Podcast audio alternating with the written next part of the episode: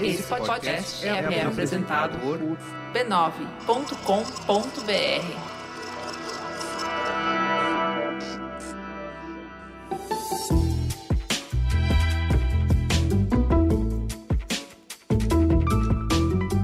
Mamileiros e mamiletes, bem-vindos à nossa jornada semanal de ampliação de perspectiva, de encontro com opiniões e vivências diferentes das nossas. Eu sou a Juva Lauer, hoje conduzindo esse barco sem a Cris Bartz, que tirou uma semaninha de férias. Esse é o Mamilos, o podcast que está mais preocupado em construir pontes do que em provar pontos. Hora de falar dos nossos parceiros do Bradesco. Tem mais conteúdo saindo do forno do projeto Bravos, o encontro Bradesco de vozes brasileiras. Você que é mamileiro já conhece, né? Essa iniciativa está dentro do guarda-chuva Aliados pelo Respeito e nasceu para valorizar e incentivar artistas nacionais negros a se reconhecerem como donos de suas próprias carreiras. Afinal, fazer da sua arte o seu negócio é o sonho de muita gente.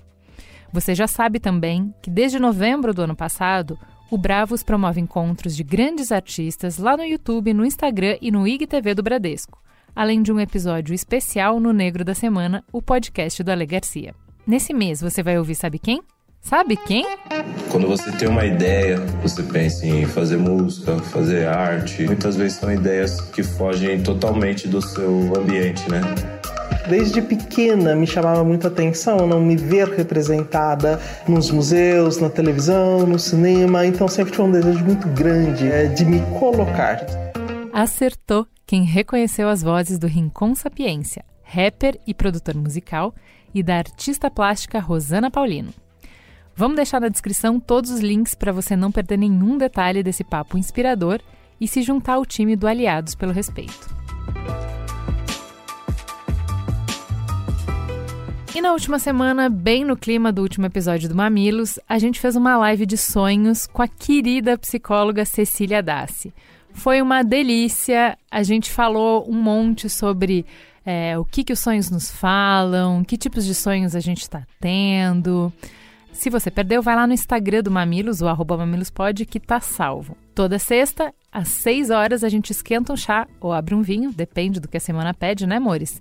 e recebe convidados especiais para uma conversa levinha para te ajudar a cestar. E essa semana eu vou cestar com a prata da casa, Cristiano Dias, o querido apresentador do Boa Noite Internet.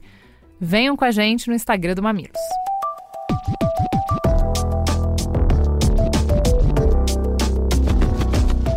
E a coluna do Perifa Connection dessa semana é comandada pela Nina da Hora. Para quem não sabe, ela é cientista da computação, participa do PyLadies RJ e é Tech Lead na Rava Plus. Hoje, Nina fala sobre as discussões sobre política nas redes sociais. O que, que tem de bom nessas discussões e o que, que tem de ruim? Quem discute está sempre bem intencionado e com disposição para ouvir? Vem daí, Nina! Salve galera! Mais um episódio do Perifa Connection aqui no Mamilos. Eu sou a Nina da Hora eu já queria começar fazendo uma pergunta para vocês. Todo mundo já ouviu ou já falou que política não se discute, né? Não se debate. E se a gente for parar para perceber o momento que a gente está vivendo agora, houve uma mudança, né, dessa frase, desse comportamento que normalmente era tido como um comportamento aceitável pela sociedade. Só a gente perceber que o horário do Jornal Nacional, que é 8 e meia, 9 horas da noite, tem feito bombar as redes sociais. As pessoas estão se engajando em tentar entender o momento político que a gente está vivendo e, além disso, entender os termos e os conceitos que envolvem essa toda essa discussão política. E eu queria citar aqui uma rede social que tem feito um papel, é, tem cumprido esse papel né, da, do engajamento, que é o Twitter. E aí, muitos perfis de pessoas que atuam na política de alguma forma, ou perfis de pessoas da área do direito, que as leis né, estão, estão sendo movimentadas muitas PLs, que são super importantes. O povo, a população está acompanhando essas PLs para fazer uma pressão, né, para tentar questionar ou é, entender por que, que, elas estão sendo é, colocadas em, em, na questão entre, entre os políticos. Mas na hora que o Jornal Nacional solta uma notícia, essas pessoas que tecnicamente entendem muito bem sobre esses termos, elas começam a divulgar isso no Twitter, começam a falar no Twitter, começam a explicar no Twitter. essa mobilização ela tem gerado um outro efeito, que é o efeito da reeducação política. Né? A gente ressignificar essa palavra política para ela não ficar só na mão de quem estudou, entende e tudo mais, mas ir para a mão também das pessoas que votam. Porque a gente, eu me coloco nesse, nesse outro lugar, nós que votamos, a gente precisa entender minimamente onde que nós estamos colocando o nosso voto. E isso não quer dizer somente é, qual deputado, mas as pautas que ele luta, que ele fala, que ele defende e também as leis e políticas que eles estão envolvidos, né? O partido e tudo mais. Então, é uma série de consequências quando a gente começa essa reeducação política, quando a gente começa a querer entender esses termos que nos ajudam a mobilizar, a engajar uma rede, né? Que aí não é só a gente, a nossas famílias, nossos amigos, conforme a gente vai compartilhando, engajar a rede para esses assuntos. Algumas últimas notícias assim de prisões, de demissões, que criou um, um, outro, um outro formato dentro dessas redes, porque antigamente a gente vivia com memes, né? As pessoas direcionavam esses assuntos de políticas muito com memes. E agora, se a gente for perceber, o tom sério das pessoas discutindo e debatendo nas redes sociais. Bom, essa era a reflexão que eu queria deixar para vocês. Infelizmente, a gente não vai conseguir fazer em tempo real esse debate, mas eu espero que vocês reflitam sobre o engajamento de vocês nas redes sociais. Você tem um exemplo aqui do Twitter. E lembrando que engajamento não tem a ver com números de seguidores, mas como que você está usando o conhecimento que você está aprendendo, quem tiver interesse, estiver refletindo sobre esse momento político, para compartilhar na sua rede, entre seus amigos, entre seus familiares, para ajudar a engajar e, ou melhor, abranger mais pessoas, ter mais pessoas participando dessa reeducação política. Bom, até a próxima, galera. Teta.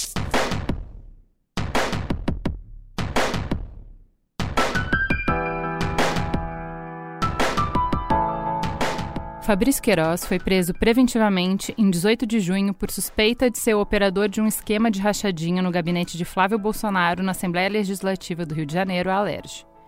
Ele foi encontrado em um sítio em Atibaia que pertence a Frederico Wassef, então advogado de Flávio e do presidente Bolsonaro. Segundo o MP do Rio de Janeiro, o esquema consiste no repasse de parte dos salários de funcionários do gabinete de Flávio na Alerj para conta do Queiroz. De acordo com a investigação, o ex-assessor recolheu mais de 2 milhões, repassados por 11 funcionários, entre abril de 2007 e dezembro de 2018. 70% dessa quantia em dinheiro vivo. Os ex-assessores listados eram ligados a Queiroz com relação de parentesco, vizinhança ou amizade. A investigação da rachadinha foi deflagrada pouco após as eleições de Jair Bolsonaro à presidência e de Flávio ao Senado, a partir do relatório do COAF, que identificou movimentações suspeitas de 74 servidores e ex-servidores da LERJ. Entre eles, constava a movimentação atípica de 1,2 milhão em uma conta no nome de Queiroz, entre janeiro de 2016 e janeiro de 2017. Segundo o COAF, as movimentações bancárias seriam incompatíveis com a atividade econômica de Queiroz, e grande parte era feita em dinheiro.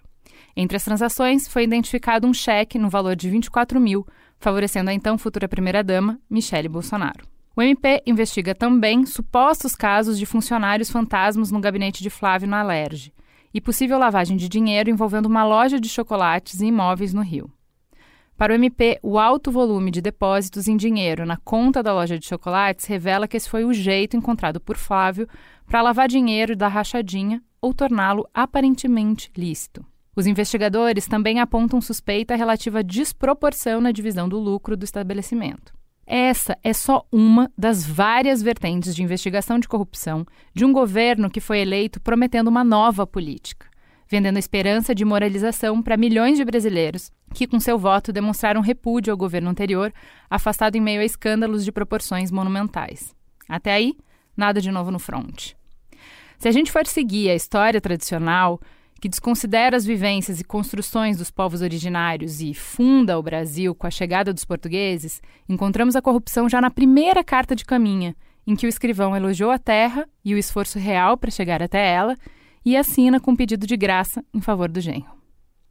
A vinda da família real para o Brasil em 1808 também favoreceu o tráfico de influências.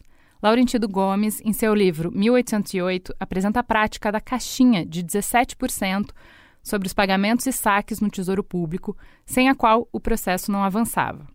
Suborno, puro e simples. Gomes conta de uma dupla de funcionários que passou para o anedotário carioca. Azevedo e Targini foram responsáveis, respectivamente, pelas compras e pagamentos do governo de Dom João VI. Eles enriqueceram misteriosamente nesse período e foram promovidos de barão a visconde. O povo carioca cantava roubalheira. Quem furta pouco é ladrão. Quem furta muito é barão. Quem mais furta e esconde passa de barão a visconde. De lá para cá, mudam os atores, multiplicam-se e sofisticam-se os métodos. Suborno, nepotismo, fraude eleitoral, lavagem de dinheiro. O que afinal é corrupção? Segundo Dionísio da Silva, em De Onde Vêm as Palavras, a palavra corrupção vem do latim corruptione, apodrecimento, decomposição.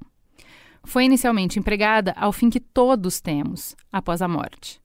O termo designa também atos ilícitos praticados, sobretudo, por políticos, os corrompidos, e empresários, os corruptores. Para a ONG Transparência Internacional, corrupção é o abuso do poder público para fins privados. Todo ano, a ONG publica um ranking chamado Índice de Percepção de Corrupção, em que classifica os países por seu grau de honestidade no setor público. Desde a sua criação, em 1995, o Índice de Percepção de Corrupção tornou-se o principal indicador global desse problema. Ele é uma combinação de diferentes pesquisas internacionais e avaliações de corrupção feita por instituições de renome. O índice vai de zero, país altamente corrupto, a 100, muito honesto. Em 2019, o Brasil tirou a sua pior nota, pelo segundo ano consecutivo, 35. Hoje, ocupamos o centésimo sexto lugar no ranking mundial.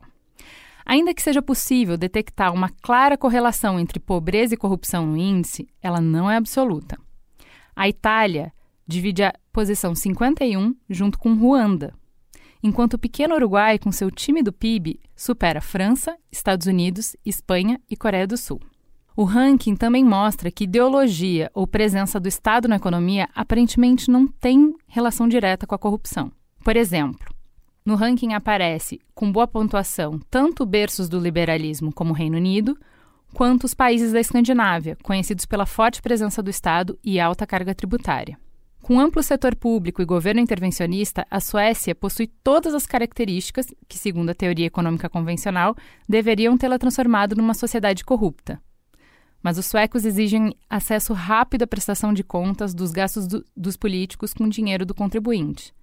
Duas vezes por ano, o país divulga a lista dos investimentos privados de todos os ministros do governo, incluindo o nome dos fundos e dos bancos das aplicações. Ah, falando em transparência, ditaduras são exatamente o contrário de transparência. Sim, existe a lenda urbana de que governos militares são menos corruptos, mas eles são apenas menos transparentes. Tem menos escândalo de corrupção, não é que tenha menos corrupção. Regimes assim destroem a liberdade de imprensa, tornam suas instituições mais opacas, menos permeáveis à fiscalização e, consequentemente, mais propensas ao crime, conchavo e ao favorecimento político. Como dizia o pensador italiano Norberto Bobbio, escândalo é apenas a corrupção que vem a público. Em sociedades pouco transparentes, claro, pode até não proliferar escândalos, mas há quase sempre muita corrupção. Que o diga a China.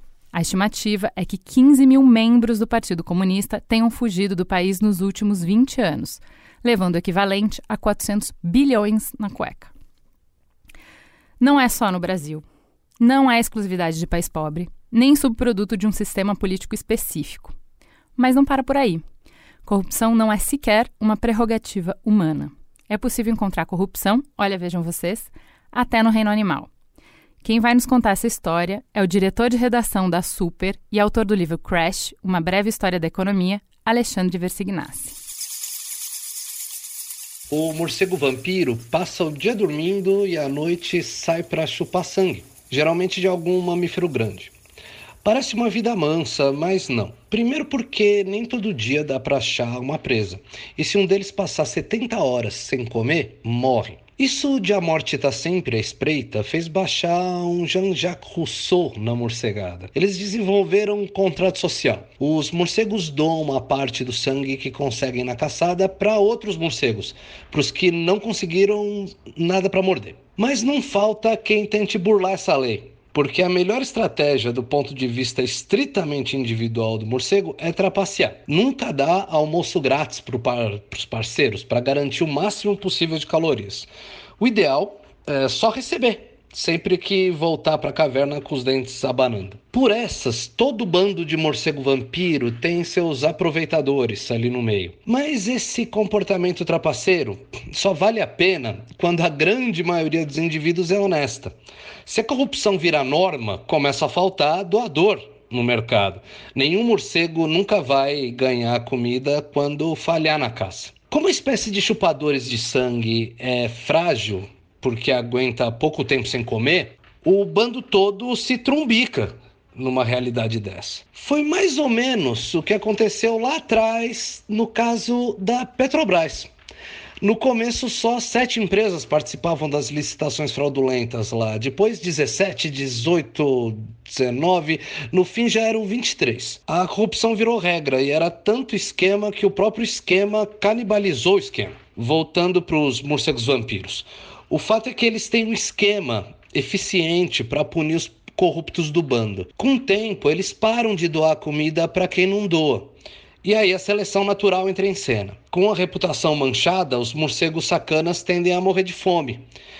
E é interessante porque desse jeito, quem fica a um passo da extinção não é a sociedade dos morcegos, é o próprio comportamento corrupto.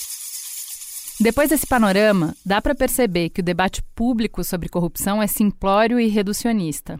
A missão do Mamilos de hoje é expandir os nossos horizontes para entender melhor esse amplo leque de fraudes e desvios que mora embaixo do guarda-chuva genérico de corrupção. Quem são os atores e quais são os caminhos e estratégias para combater esse mal. E para isso, trouxemos uma bancada de respeito com uma perspectiva multidisciplinar. Sejam muito bem-vindos. Eu vou começar então com o Alberto. Seja bem-vindo e se apresente. Quem é você na fila do pão, Alberto?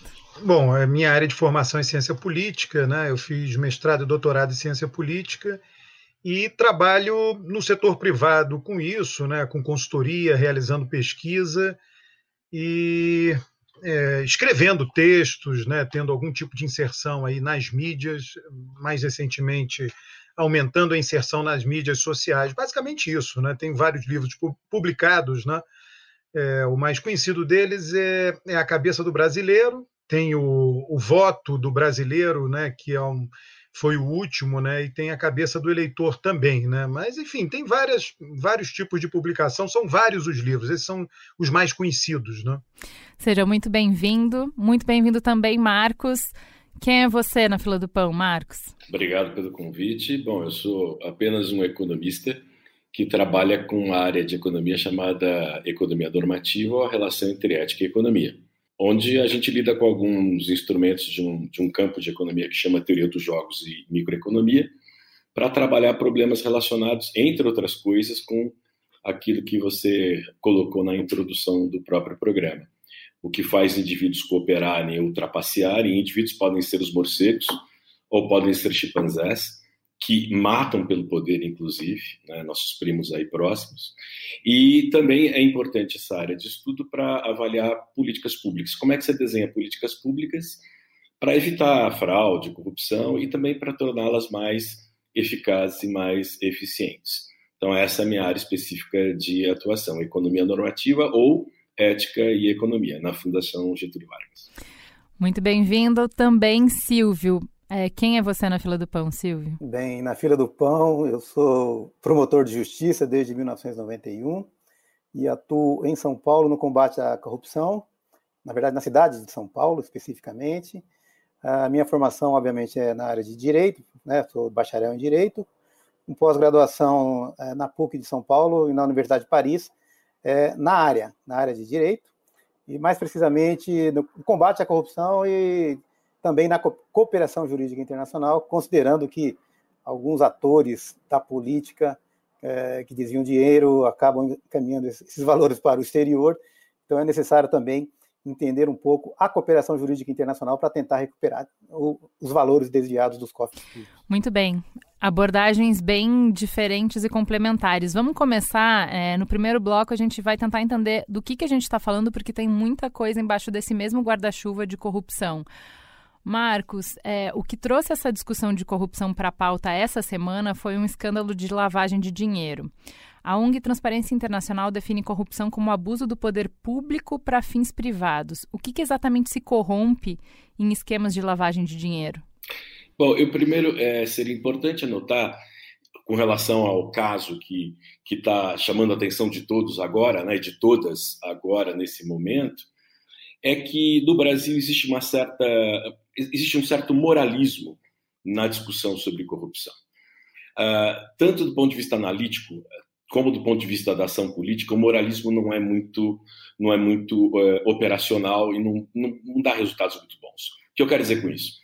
Um analista, quando analisa corrupção, deve ser frio e tentar ver como é que a gente muda regras do jogo para evitar que os agentes atuem uh, de maneira corrupta. Agentes podem ser pessoas físicas, jurídicas, Pode ser empresas, pode ser indivíduos na rua, tanto faz, corrompendo um guarda, por exemplo, é, que, diante de leis que geram incentivos para as ações dessas pessoas e valores morais, que são leis autoimpostas, elas podem ou não corromper e serem corrompidas.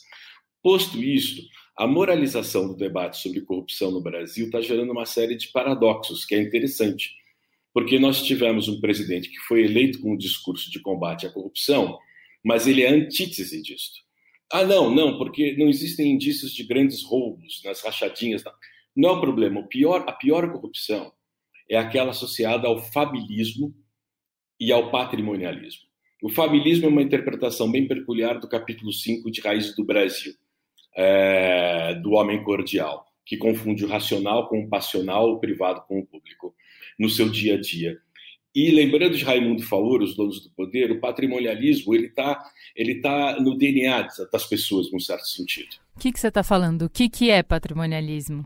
A, a, naturalização do uso do Estado para fins privados e para fins familistas do seu grupo. Como que isso se aplica à rachadinha? Ah, direto. Porque é como se fosse natural você se apropriar do recurso que os seus funcionários recebem, o salário que seus funcionários recebem para você financiar a campanha. Daí a racionalidade de você expandir os cargos, né?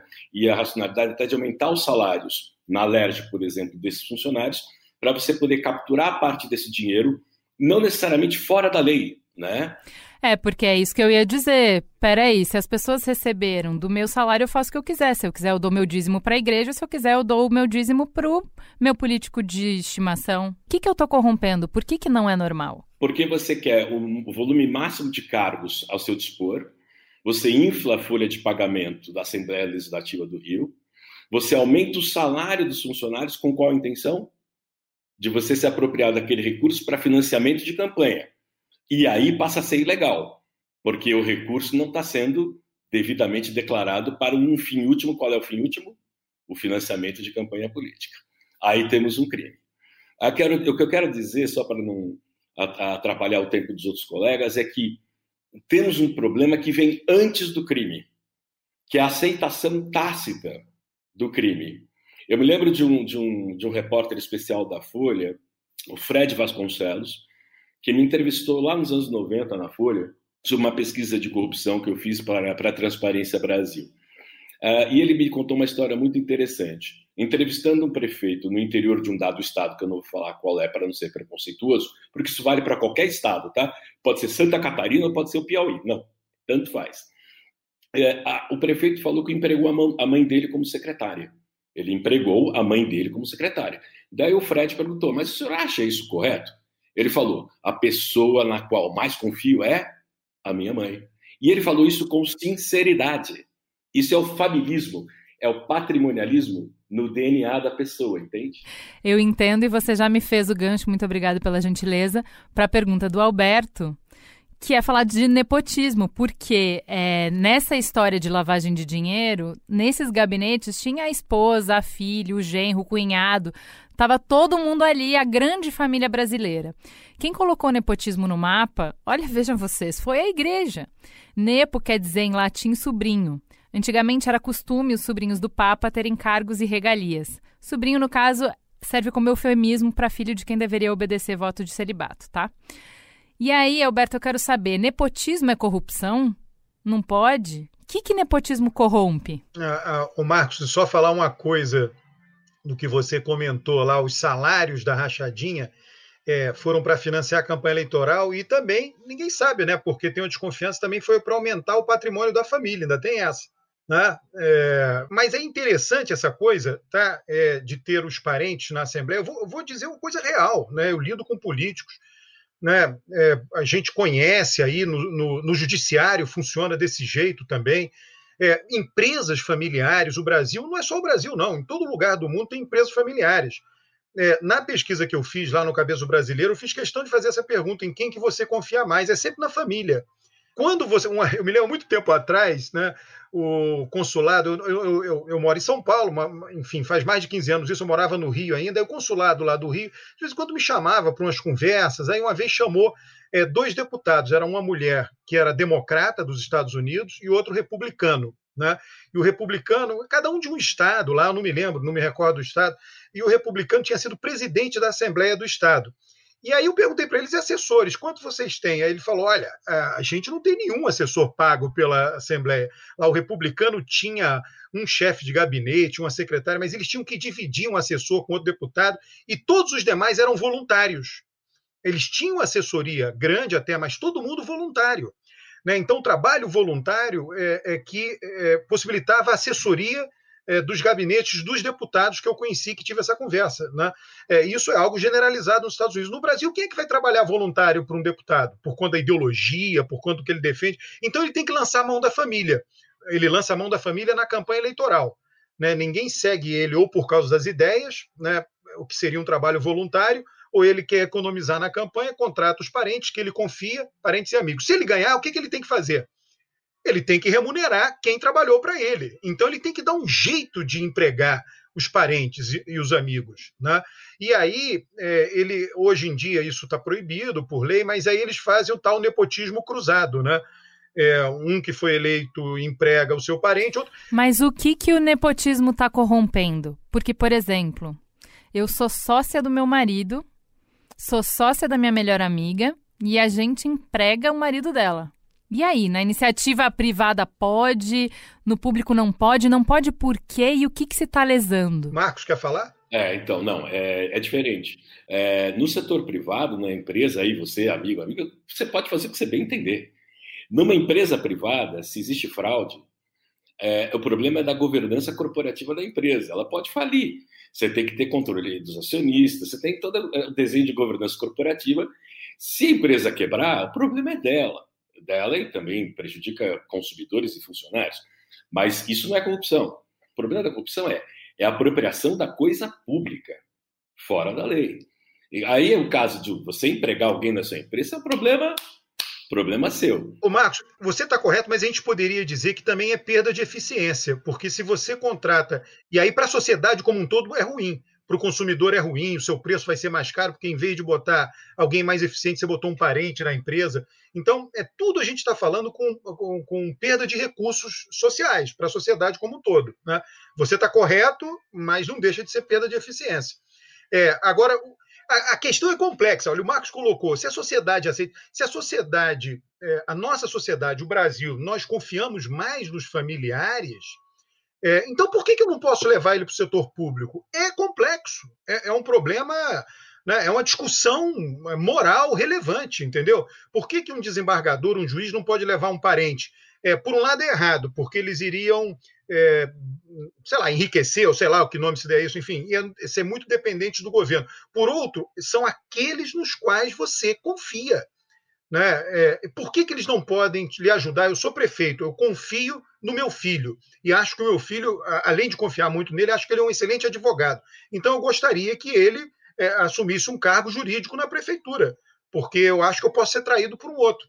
Né? É, são relações mais pessoais, são relações familistas, que a sociedade inteira, o qual é o problema né, de qualquer sociedade, a nossa? A nossa é muito forte familismo, mas você condena quando é do outro, quando é você, você aprova, entendeu? Isso não tem jeito. Deixa eu ir para o Silvio, então.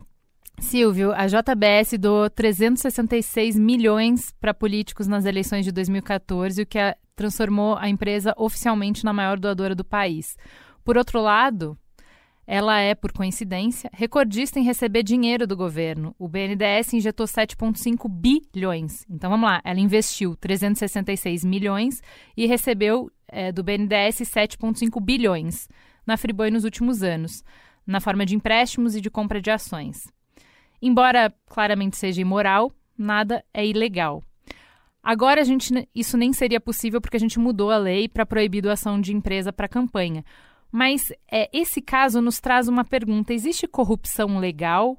O que, que essa prática que eu citei corrompe especificamente? Bem, eu estava ouvindo aqui o Marcos e o Alberto aqui, que você fez umas perguntas de, do âmbito, é, digamos, jurídico, que para mim é fácil de responder, porque eu já trabalhei em ambos os casos, tanto em nepotismo quanto rachadinha, trabalhei em alguns casos.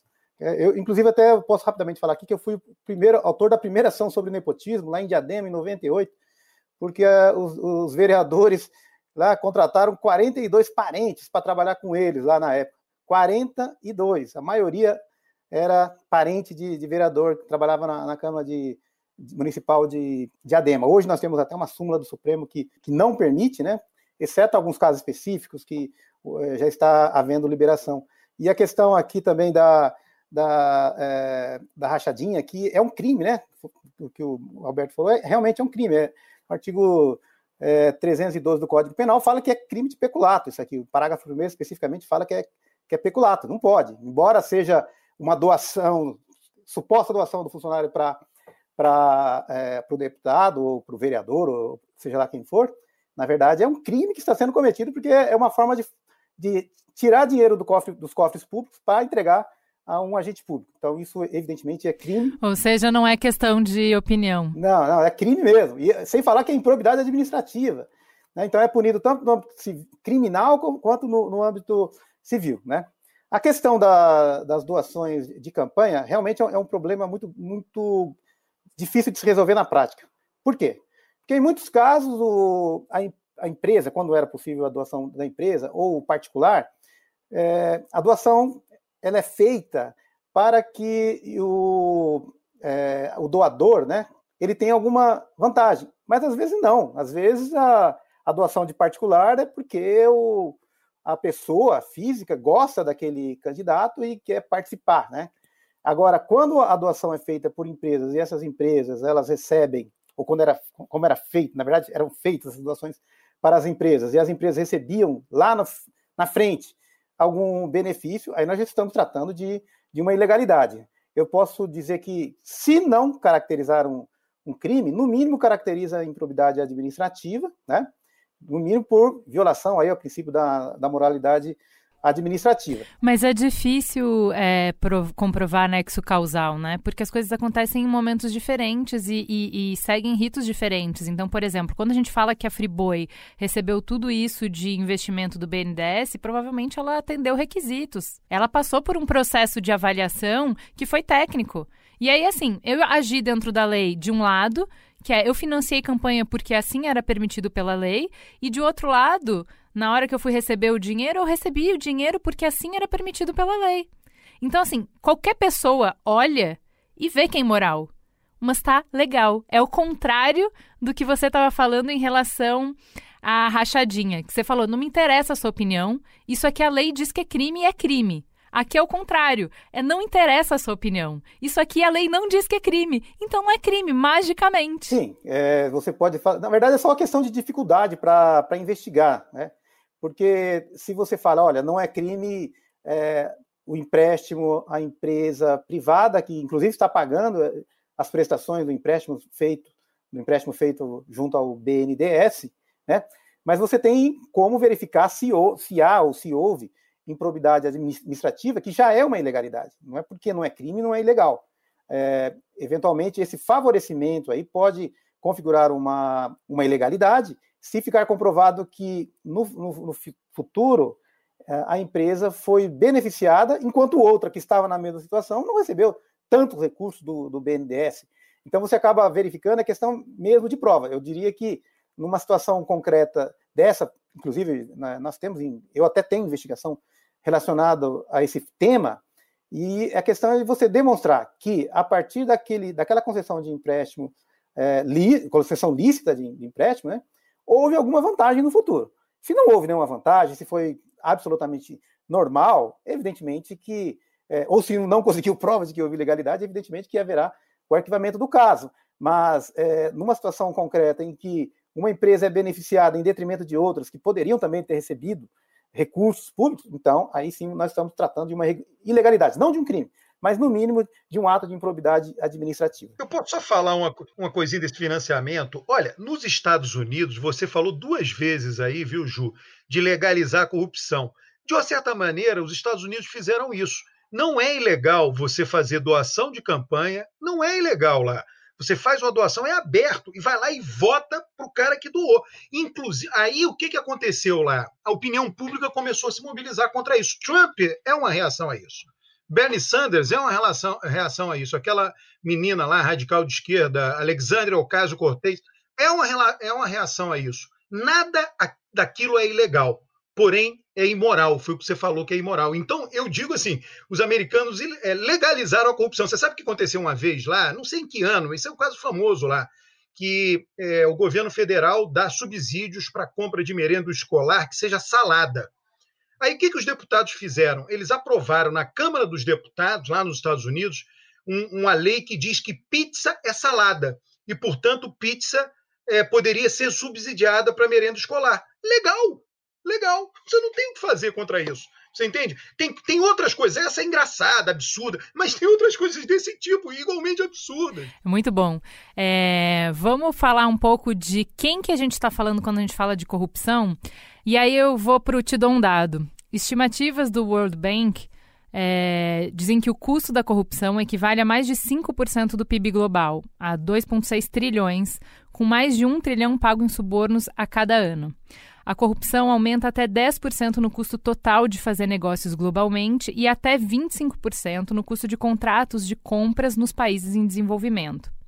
A transferência de negócios de um país com baixo nível de corrupção para um país com níveis médios ou altos de corrupção é equivalente a um imposto, veja só, de 20% sobre negócios no exterior. Esses são os números que os organismos internacionais usam para apresentar a relevância de se combater a corrupção, para mostrar a prevalência do problema. Né? Então, olha só, nossa, se a gente conseguisse resolver isso, que bom que seria. Mas me incomoda em um aspecto: essa abordagem faz parecer que as empresas são vítimas e perdem dinheiro com a corrupção. E aí, para vocês três, isso é verdade? Isso é toda a verdade? Quem é que ganha com a corrupção e quem é que perde com a corrupção? Olha, a pergunta ela é bem complexa. Por quê? Porque, na verdade, eu vou te dar um outro dado.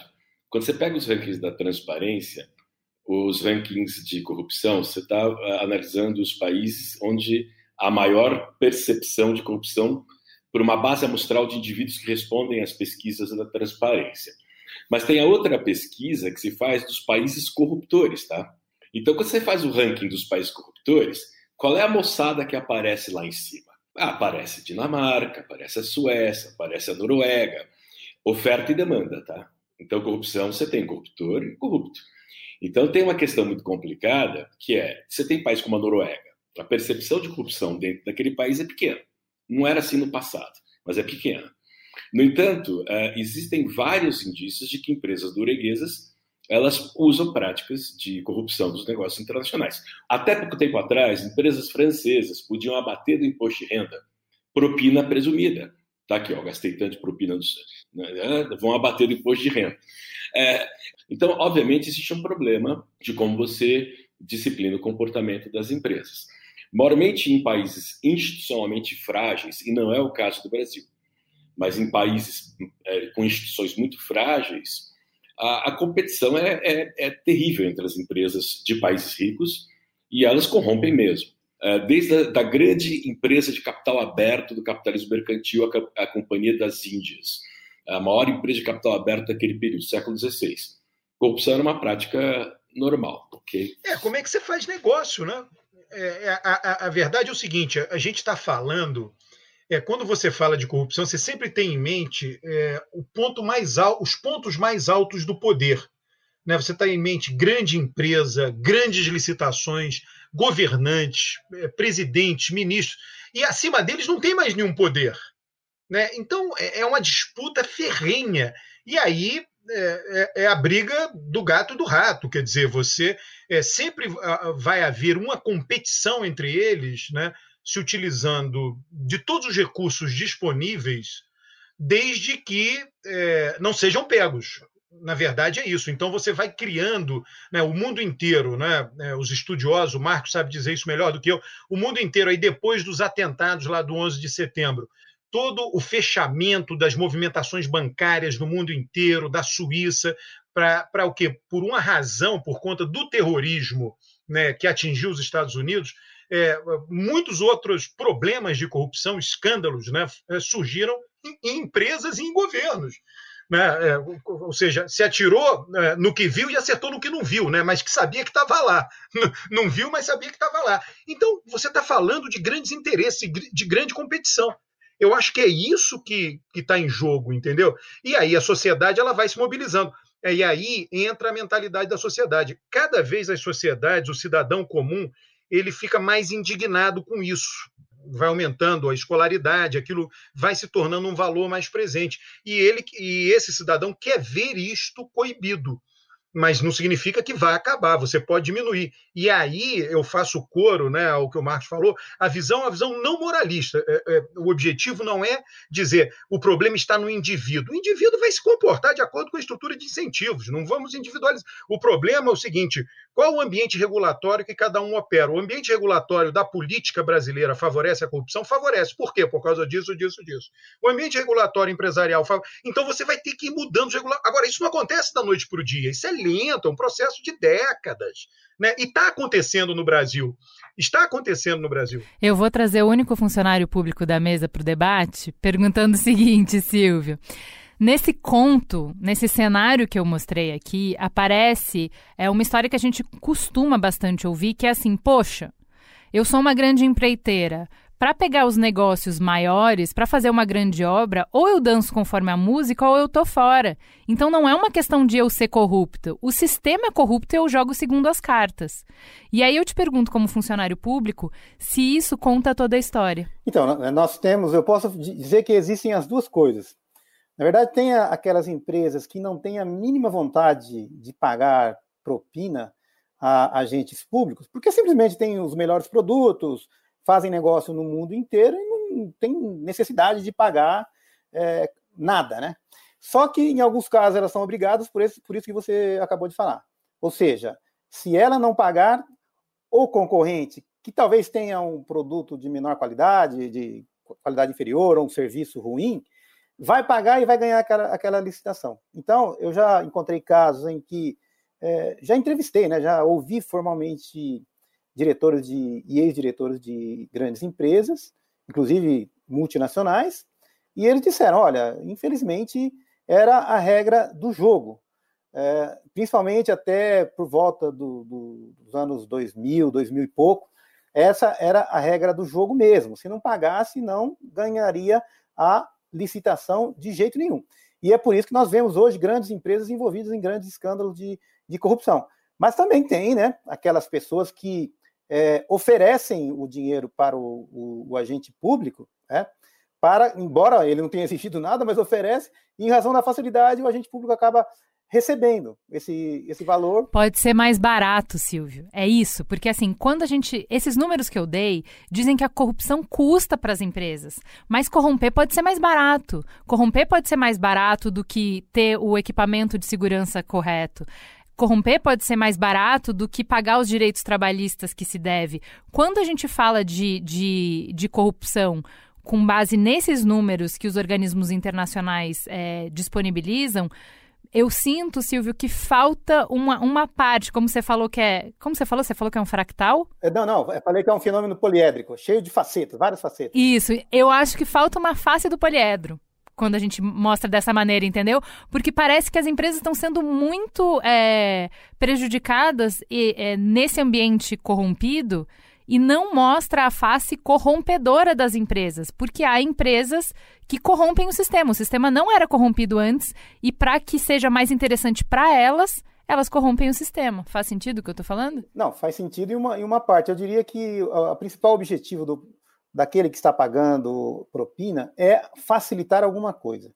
não exatamente reduzir custos, porque eu já verifiquei na prática que o pagamento de propina custa caro, viu? Não é, não é tão simples pagar propina.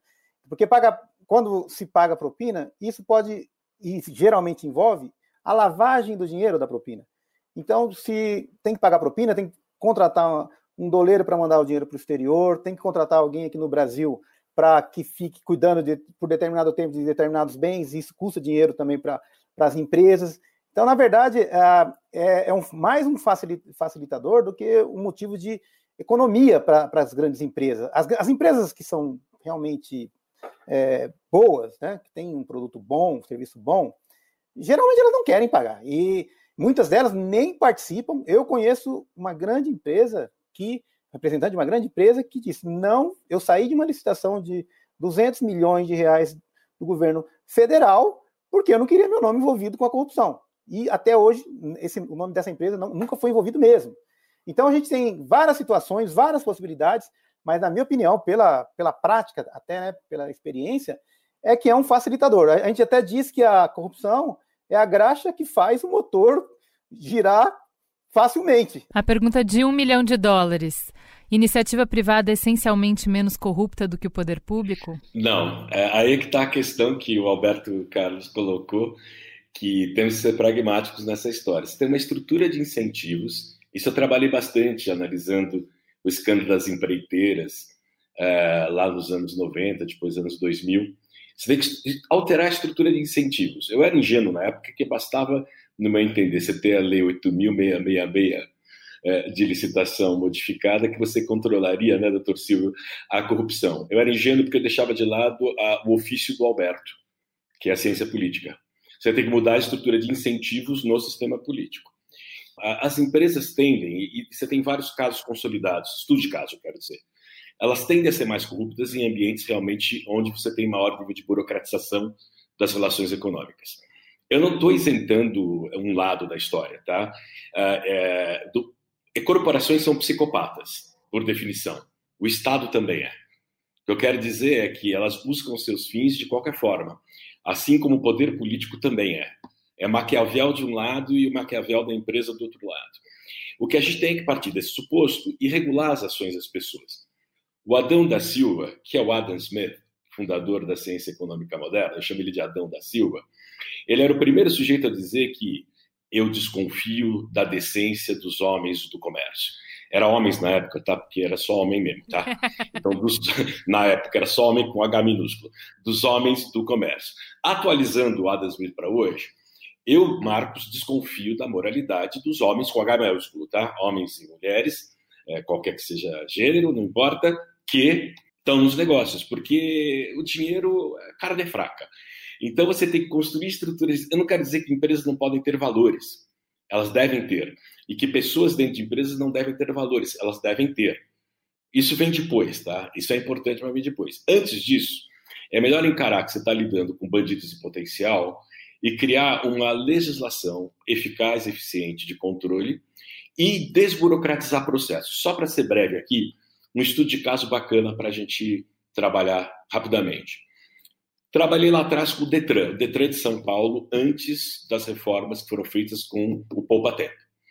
Então, eu me lembro claramente que uma vez eu tinha uma Brasília, bem bacana a Brasília, tenho saudade desse carro, estava é, estudando mestrado, cheguei lá no Detran para fazer a, aquela coisa de licenciamento, né? Tinha vários caixas do Banespa, o antigo Banco do Estado de São Paulo. Dez caixas, oito caixas era para despachante, dois era para civis, quer dizer, pessoas que iam por conta própria. Isso era uma evidência de que a máquina demandava a graxa que o Dr. Silvio falou. Você tinha uma máquina que propositadamente falava, me engraxa. A questão que me, que me veio à cabeça naquela época foi, pô, por que eu não tenho uma máquina bacana, bonita e não enferrujada? O que aconteceu com o Poupa Tempo é que eu criei uma máquina bacana, bonita e não enferrujada. Tanto é que os ratos correram para o único setor que ainda dava para corromper, que é no exame prático da carteira de motorista. Tá certo? Então foram parar nesse setor. Eu só trago o exemplo do Detran para ampliar para empresas também. Quer dizer, eu tenho que trabalhar com mudança nas instituições para que as empresas mudem de comportamento. Passando a palavra para os colegas, no entanto, eu sou extremamente otimista com o Brasil é, eu vejo o Brasil entre os países que mais têm apresentado evolução institucional, não só no controle da corrupção, mas também na governança corporativa. Não só porque compliance virou obrigatório por medo, né? Mas as empresas estão começando a perceber que compliance pode agregar valor à marca. Porque se você tem uma conduta adequada, isso agrega valor ao brand. E não é porque elas são boazinhas, elas vão ser boazinhas porque o concorrente é bonzinho e está lá vigiando, contratar crow para fazer espionagem, ver se o sujeito não está pisando no tomate. São éticos pela ganância. Você tem que usar a lógica do capitalismo para que elas, as incorporações, atuem de uma maneira mais proba e correta. Desculpe aí ter avançado um pouco no tempo. Não, só ó, do que o Marcos falou, lembrando que até hoje tem anúncio de despachante espalhado por todas as cidades do Brasil, né? Exatamente. Apesar disso, diminuiu muito, mas tem. Tem na internet anúncio de despachante nas ruas. E hoje tem o despachante do Detran para diminuir os pontos em carteira. os pontos que você. Aí tem o despachante do Detran. Isso daí é coisa. Do crime, do crime. Exatamente, exatamente. Não, olha, é, não, eu, eu, naquela hora ia fazer uma provocação ao Silvio, né, colocando um dilema moral, porque é o seguinte, é, quando ele mencionou as pequenas empresas lidam é, para ganharem a licitação, é, utilizam a propina lá, a corrupção, e as grandes não se envolvem nisso. Só que essas grandes, quando eram pequenas, faziam isso. E elas se tornaram grandes e super eficientes porque algum dia elas se utilizaram muito mais da corrupção. Então, uma pequena empresa que você impede de usar a corrupção, não estou dizendo que, que deveria ser permitido, tá? É, mas você talvez esteja bloqueando uma futura grande empresa que pode ser mais eficiente que as grandes empresas de hoje. É, olha, todo mundo sabe, espionagem industrial não é corrupção, né, no sentido público do termo, mas a espionagem industrial é algo que rola solto no mundo. A China está fazendo espionagem industrial o tempo inteiro, Estados Unidos o tempo. Por que isso? Como você tem a ganância, e aí você só tem uma maneira: ficar coibindo, ficar coibindo, ficar coibindo. E aí é, é volta o que o Marcos falou, quer dizer, todo mundo vai ser bonzinho, não porque é da índole ser bonzinho, mas é porque ser bonzinho premia, né? É, premia socialmente falando, desde que a sociedade demande isso. Se a sociedade não demanda, não, não vai ser. Então, o Brasil, todo mundo é, comete pequenos ilícitos. Ninguém... Olha, uma vez eu me lembro disso, né? É, é, o nosso raciocínio é totalmente diferente do raciocínio da maior parte da população. Tá? Eu estava numa fila para comprar um bilhete do metrô. Isso aconteceu no Rio, estava de férias lá, numa fila, eu vou, eu vou de metrô. Aí uma mulher passou na frente da fila. Aí eu fiz a seguinte observação: olha, eu tenho certeza que você reclama dos políticos, mas o que você está fazendo aqui é equivalente. Ela ficou irritadíssima. Você está me, é, me equivalendo a um político. Eu que estava errado na minha comparação, porque ela não consegue é, é, relacionar uma coisa com a outra. A minha comparação é a comparação de um intelectual. A pessoa tem uma vida ali diária. Ela estava resolvendo uma dificuldade dela ali ela não consegue relacionar isso com político. O político não faz isso para resolver dificuldades, sai, faz isso porque são. Então, na verdade, eu estava errado na minha comparação, entendeu? A pessoa não consegue relacionar uma coisa com a outra. Mas é bom que você traz isso, porque a gente vai para o último bloco, que é a gente entender como é que a gente sai desse dessa corrida atrás do rabo, né? O ovo ou a galinha? É o corrompedor que está corrompendo ou é o funcionário público que é corrupto e corrompe a empresa? Da un... Como é que a gente desata esse nó? Para a gente pensar em como resolver, primeiro a gente precisa entender o diagnóstico, porque é, diferentes abordagens podem perceber o problema como sendo causado por diferentes é, é, motivos. Uh, quando a gente olha para o ranking da Transparência Internacional, que ela fala que todos os países têm corrupção, não existe nenhum país livre desse problema, uns mais e outros menos. Quando a gente dá esse passo atrás e para de se achar um floquinho de neve muito especial que só aqui acontece, que só a gente, que é horrível e tal. É... Por que, que vocês é, veem que existe tanta corrupção aqui? O que, que tem de particular no caso brasileiro para vocês? Olha, só colocar uma coisa importante.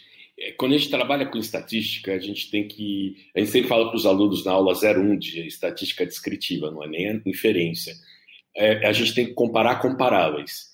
E a partir disso a gente começa a fazer inferências. Então vamos pegar as maiores, os maiores países do mundo. O maior país do mundo em termos de geografia econômica é país que tem PIB grande, população grande e território grande. Essa é a ordem de prioridade. Se você pegar, então você tem um único país que é desenvolvido onde a corrupção é mais controlada do que nos outros, que são os Estados Unidos. Fora isso, você tem Rússia, Índia, Índia, China, Brasil. Se você quiser colocar a Indonésia, você coloca. A Indonésia tem um PIB relevante, uma população relevante, o território também, que o território está todo. É vulcão que explode toda hora, desde milhões de anos, né? Está todo espalhado em ilhas. É, e todos esses países, a, a, esse pessoal é, é turma do fundão no índice da transparência. O Brasil é aquele aluno que fica de recuperação, cola, mas aquele pessoal joga transferidor no professor. China, Rússia, joga faca no professor. É, exatamente. Então a gente tem que levar em consideração que já joga o transferidor. A gente só dá uma coladinha, o Brasil, né? Para passar na prova. Qual é o lance? O lance é: país grande é difícil de administrar.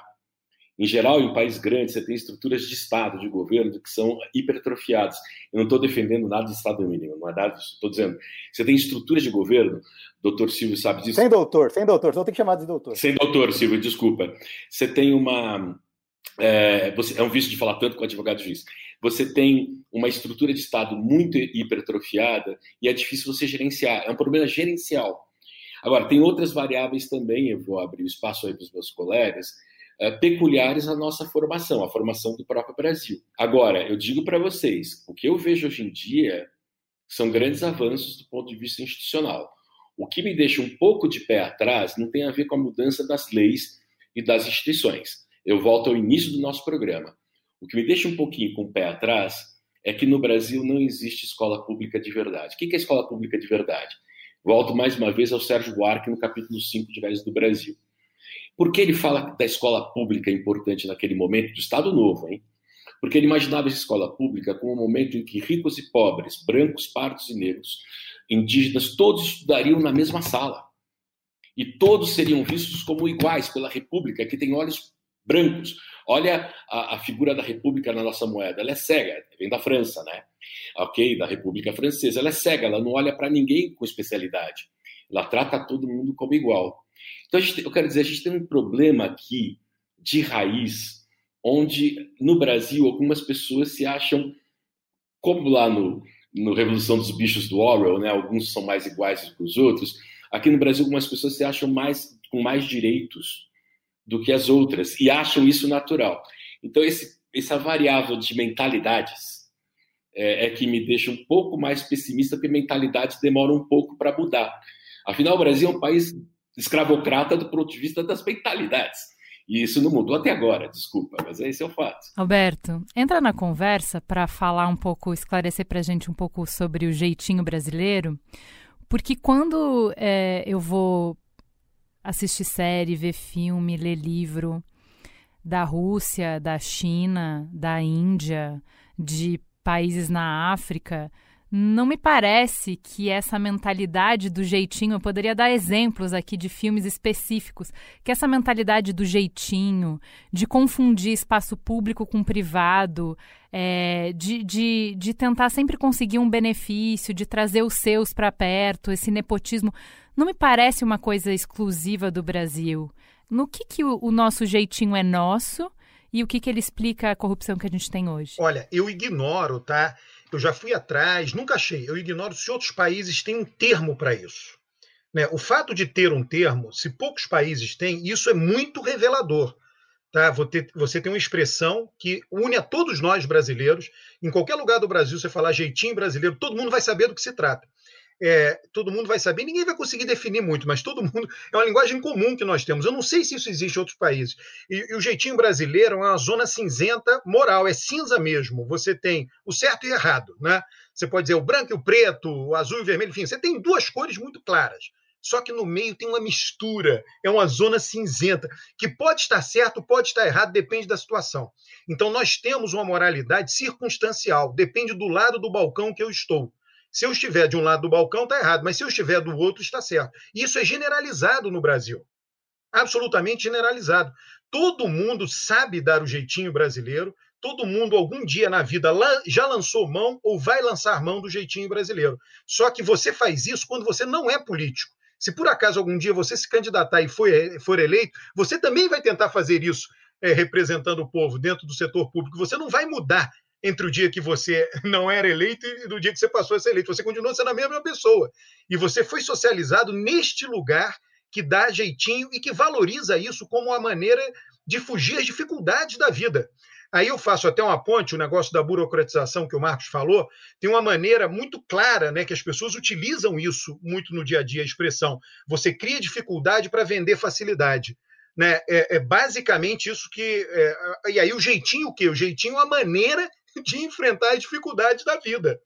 Né? Só que essa maneira ela é a antessala, né? No meu livro eu botei isso, é a antessala, é a sala de espera da corrupção. Você fica ali na antessala, aprende a dar jeitinho, e no dia que você entra no setor público, o jeitinho se torna a corrupção. Agora, eu queria lembrar uma coisa importante, tá? Que, é, que, é, que o Marcos mencionou, uma das razões para ser pessimista, eu não diria nem pessimista, tá? No meu caso, eu pensaria assim, realista. Não adianta você também ficar se comparando o tempo inteiro com outros países. É o um negócio lá da aula de estatística, né? Se você pegar todos os exemplos, ô Ju, que você deu aí no início de países menos corruptos, foram países que conheceram a reforma protestante. Tá? Isso é um consenso na literatura mundial, o peso da religião na hierarquia da sociedade, de como as pessoas se veem. Então, você pega lá é, Noruega, Finlândia, Suécia, tiveram lá os luteros deles, lá John Knox na Escócia, é, Reino Unido, todo mundo que fez a reforma educou rapidamente a população, criaram educação popular por meio das igrejas, alfabetizaram para todo mundo ler a Bíblia, né? E quem não fez a reforma, né, Itália, Espanha, Portugal e, né, e todas as Américas, né, América Espanhola e a, a Lusitana, né, é, tem mais corrupção. Tá? A literatura mostra isso, isso é muito evidente. Então, esse diferencial é, é difícil você dizer vai acabar um dia.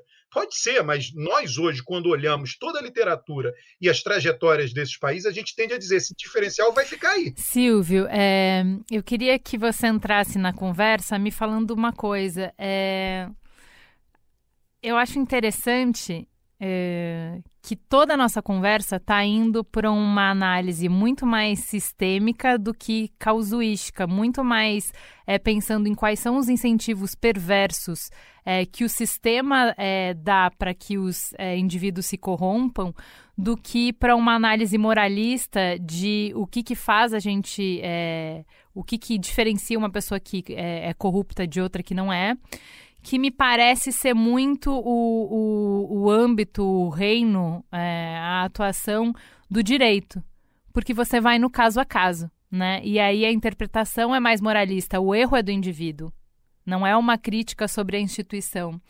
E aí eu queria te perguntar: indivíduos corruptos corrompem o sistema ou uh, instituições e sistemas perversos, injustos e corruptos corrompem os cidadãos? É uma pergunta bem complexa.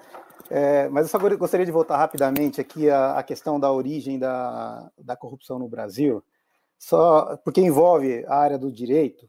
A formação da, da população brasileira, que todo mundo sabe, que decorreu, obviamente, da colonização, mas Portugal aplicava na, na época da colonização, bem nos primórdios da, da colonização, a chamada pena de degredo, né?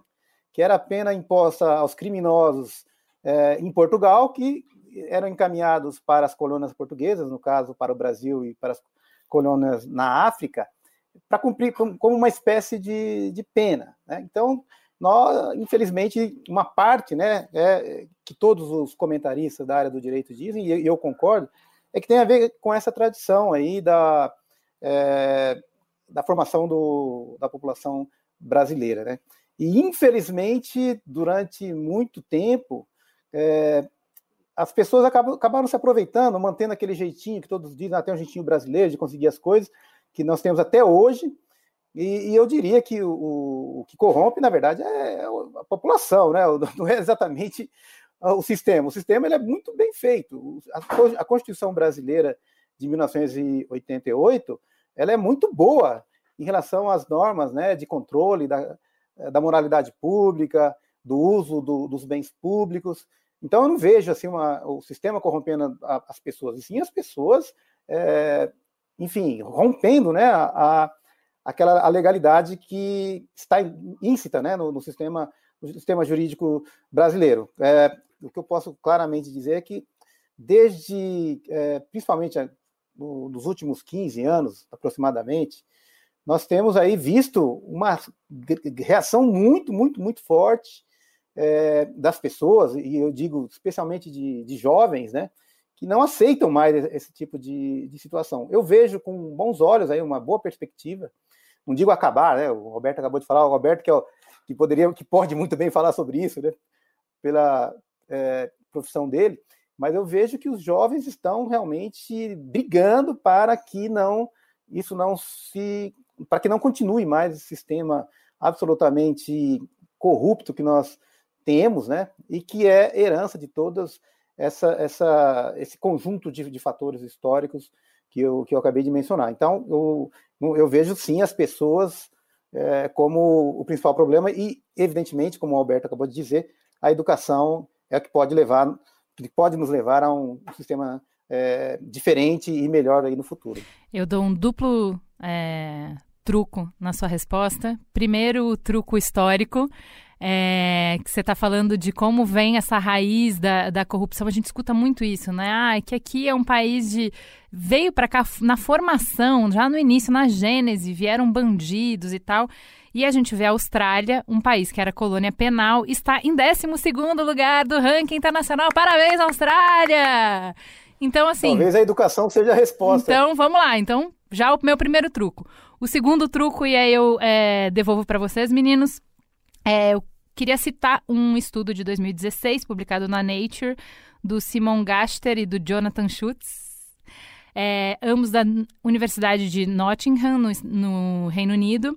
Eles pediram para voluntários de 23 países participarem de um jogo simples e descobriram que os participantes eram mais propensos a distorcer as regras do jogo para ganho pessoal quando viviam em sociedades mais corruptas. Corrupção e fraude são coisas que acontecem no ambiente social o tempo todo e é plausível que moldem a psicologia das pessoas com a sensação de impunidade do tipo, tá tudo bem, todo mundo faz aqui. É, eu queria que vocês também se trouxessem o Dan Ariely para a conversa, porque ele fala um pouco sobre isso, né? É, na essência, o que, que é o meu truco para você, que muito obrigada, você fez muito bem seu papel, Silvio. Era para você mesmo falar sobre os indivíduos. Mas eu acho que tem uma provocação, porque no geral, Silvio, a gente. Uh, e isso é o Zeitgeist, a gente está buscando a solução de problemas complexos sempre no indivíduo. Então, a gente está muito desiludido de sistemas, a gente está muito desiludido de é, políticos, de partidos, é, da política, de empresas, de tudo. E a gente está trazendo todas as respostas para o âmbito individual. Eu só consigo mudar a mim, então está em mim. Então, vamos fazer uma análise, Alberto, de que a culpa do Brasil ser mais corrupto é das pessoas, porque a gente é corrupto. E aí isso, de alguma maneira, nos aplaca a ansiedade. Porque a gente fala, não, então eu vou começar por mim, aí eu vou começar pelo meu filho filho, aí eu vou começar pela escola, daí a gente vai para o bairro, e daí, quem sabe um dia a gente vai ser um país melhor. Vamos no, no, no nível individual. E a minha provocação para a gente terminar aqui é trazer uma outra resposta, que é o mesmo indivíduo, quando ele opera numa sociedade em que as regras são justas, que elas são claras, em que você sabe que a, que a punição vai existir, enfim, em que os acordos coletivos são bem feitos, ele vai se, se comportar de maneira mais honesta do que em uma outra sociedade em que os acordos são injustos e são desrespeitados. É, tragam isso um pouco para a discussão, meninos. O paper que você citou é um paper clássico na área de ética experimental, inclusive, tá? E tem, vários, eh, tem várias meta-análises que trabalham com papers como esse que você acabou de mencionar. O, Marcos, o que, que a gente tem consolidado? Só interrompendo, tem aquelas famosas dos carros de diplomatas da ONU em Nova York. Também. Que é famoso esse aí, são vários, né? Sim. E, e experimentos naturais como esse, e experimentos em ambiente controlado, que é o caso do, do paper que você citou. E exatamente, tem tanto experimentos naturais como experimentos em ambiente de laboratório, que vão ao encontro do que, do que você acabou de colocar, que é o seguinte: o que acontece é tudo depende da interação entre os indivíduos e não do indivíduo. É a teoria que a gente chama da bad apples, né, maçãs podres. Uh, e tem um resultado muito interessante que é, a partir de um dado volume de indivíduos que respeitam a regra do jogo, a maior parte dos indivíduos em qualquer país passa a respeitar as regras do jogo. E eu volto, volto ao Adam Smith em Teoria dos Sentimentos Morais, que é uma espécie de observador externo nosso, uma espécie de superego, ele chama de observador imparcial, é, que de uma forma ou de outra constrange nós ao comportamento mais correto e probo. Você citou o Dan Ariely, tem um experimento clássico dele sobre corrupção, sobre trapaça, é, onde no ambiente controlado tem alunos de uma universidade e alunos de outra universidade. E propositadamente um ator que está inserido num grupo de uma das universidades, ele, ele, ele toma uma atitude corrupta, ele frauda a prova. E ele tem lá o nome da universidade na roupa dele. O que acontece com o comportamento dos colegas daquela universidade? Todo mundo começa a, me perdão, perdão pelo termo, a sacanear, ok? A agir incorretamente. Ao passo que no outro grupo não. Então existe uma questão de efeito imitação, de perda da, do superego, como a gente fala, do espectador imparcial do Adam Smith, onde de repente você fala, ah, quer saber, eu jogo a toalha, eu desisto. E existe um número ótimo, que é interessante, esses experimentos valem para cultura não importa aí. Esse é um ponto importante, neste caso. Para vários países, ricos ou pobres, existe um N, um número de pessoas que tal, que obedecem a regra do jogo, a partir desse número, a maior parte das pessoas passa a obedecer a regra do jogo. A gente, a gente sai de um equilíbrio ruim para o que a gente chama de um equilíbrio mais virtuoso. Então, essa é uma observação importante, que nos leva a algumas observações de políticas sobre políticas públicas. Como é que a gente pode usar aí sim economia experimental, uh, conhecimentos que a gente tem hoje de economia experimental e de psicologia, uh, psicologia experimental para mudar a conduta das pessoas? Mas isso passa pela escola, isso passa lá pelo ensino fundamental, uh, começa na creche, aquela coisa de você adquirir valores que são externos e esses valores passarem a ser uma espécie de superego seu. Te provoco, Alberto. Uh, se eu ensinar ética na escola e as condições de vida forem absolutamente injustas, se as condições de participação na sociedade forem ultrajantemente injustas, adianta ensinar ética, Alberto? É, eu posso me desviar da sua pergunta? Você anda trucando todo mundo aí, eu queria dar uma desviada. não, ó, o da Austrália você não trucou, não, tá? Porque a Austrália é, é, é não é católica né? Tá ligado. Exatamente. Sou burra. Tá. Mas é o truco. O truco tá feito, você pode chamar. Chama seis. Tá. Mas olha aqui, não, deixa eu puxar só para política, fugir é, da sua pergunta, um pouco não, fugir bastante da sua pergunta, mas fazer uma referência à sua fala anterior. Você disse o seguinte: ah, se as regras forem justas, as pessoas vão se comportar de forma justa. O problema são as regras injustas. Olha, não tem, não tem a ver necessariamente com regras justas ou injustas. Vamos pegar o sistema eleitoral brasileiro. O sistema eleitoral brasileiro, é na pessoa. Tá? É um sistema esdrúxulo. No, no, mundo inteiro, é proporcional com o voto na pessoa. No mundo inteiro, os proporcionais, o voto é no partido, a lista vem pré-ordenada. Quando vota na pessoa, é distrital, e a maioria dos distritos tem tamanho 1, ou seja, só elege um deputado. Então, nós só temos. Nós temos e aí, cada partido pode lançar 150% de candidatos, o número de cadeiras. São Paulo elege 70 deputados federais, cada partido ou coligação pode lançar 105. Bom, aí cada partido ou coligação vai eleger 15, 10 no máximo, 16. Né? E o que, que vai acontecer com todos os outros não eleitos que contribuíram para a eleição dos 15? Eles vão precisar de um emprego, porque eles ajudaram na eleição. Então você aumenta o número de cargos comissionados. Os cargos comissionados no Brasil aumentaram na mesma medida em que aumentaram o número de partidos. Os, o número de ministérios no Brasil aumentou na mesma medida que aumentou o número de partidos. Então não se trata não necessariamente de ser justo ou injusto. Se você diminui o número de partidos, você já resolve muitos problemas. Se você muda o sistema eleitoral, o que, que acontece no sistema eleitoral com voto no indivíduo? Eu já presenciei isto. Não vou dizer quem, mas já o prefeito vai ser candidato. Ele precisa de uma chapa de vereadores para fazer campanha dele em todo o município. Os vereadores vão dizer: Eu faço campanha para você, agora me financia minha campanha. Tá? Eu preciso de carro de som, preciso de alimentação, preciso de equipe. Né? Isso é caríssimo. Isso é caríssimo. O prefeito diz: eu financio. Tá bom, vai lá e faz. O voto é na pessoa. Se fosse o voto do partido, não ia ter ninguém pedindo para financiar a sua campanha. Não existiria essa figura. Não existiria. E essa figura que pede para financiar, o candidato a vereador, ele tem o pessoal lá do bairro, lá, né? a dona de uma venda que é muito popular na esquina. Isso é real. O que eu estou falando é, são redes de relações sociais no Brasil. O Brasil está inteiro coberto assim. O dono de uma fabriqueta que tem num bairro, o dono de um cara popular, e aí ele vai dizer o seguinte: vai dizer para o vereador: olha aqui, eu estou precisando fazer a reforma da minha padaria. E se você pagar a minha reforma, eu já soube de casos reais, exatamente isso, reforma. É, se você pagar a minha reforma, eu te consigo mil votos. Não sei se o cara ia conseguir mil votos ou não. 100 votos, 200. Mas essa é a rede, é uma pirâmide, né? E que o prefeito tem que financiar. Então o prefeito vai ter que fazer o quê? Depois de eleito, vai ter que arrumar esse dinheiro para pagar as dívidas de campanha. Você entende? Então, se você mudar o sistema eleitoral do Brasil, você reduz drasticamente a corrupção. Acabar? Não, não vai acabar, não se trata disso. Né? Mas todos os partidos vão para a televisão não pedir voto para a pessoa, mas pedir voto para o partido, vai dizer a chapa é essa. Ou então cada distrito vai ter um indivíduo só, vão ter dois partidos, sistemas distritais ficam reduzidos a dois, três partidos, e o número de políticos vai haver um, sabe, uma reengenharia dos políticos no Brasil. Vai ser, vai, vai passar o rodo, vai ter muito menos político no Brasil. Né, vivendo das sinecuras estatais, entende? Agora, a, a, a legislação mudou de uma mais justa para uma menos? Não, ela simplesmente mudou. Mudou a estrutura de incentivos e diminuiu a corrupção. Só que é difícil fazer isso. Não é difícil porque eles já se locupletam com isso. É difícil por uma razão simples: eles são eleitos nesse sistema. Se você fosse deputada, Ju, Marco, Silvio, eu, a gente, pô, eu cheguei aqui por esse sistema. Se eu mudar, será que eu vou conseguir ser eleito de novo? Ah, então não vou mudar. Todos os sistemas são conservadores por causa disso, não é por causa de uma perversidade humana, entende? É, ó, o Silvio, o Alberto, se tivesse uma varinha de condão, mudaria é, o sistema eleitoral. Eu te dou todo o poder, você é o meu déspota esclarecido. Que, que você mudaria no Brasil para a gente diminuir a corrupção e subir muitas casas nesse ranking é, internacional? É, volto a dizer, a questão é realmente, na minha opinião, ainda a educação, que infelizmente é muito fraca no Brasil.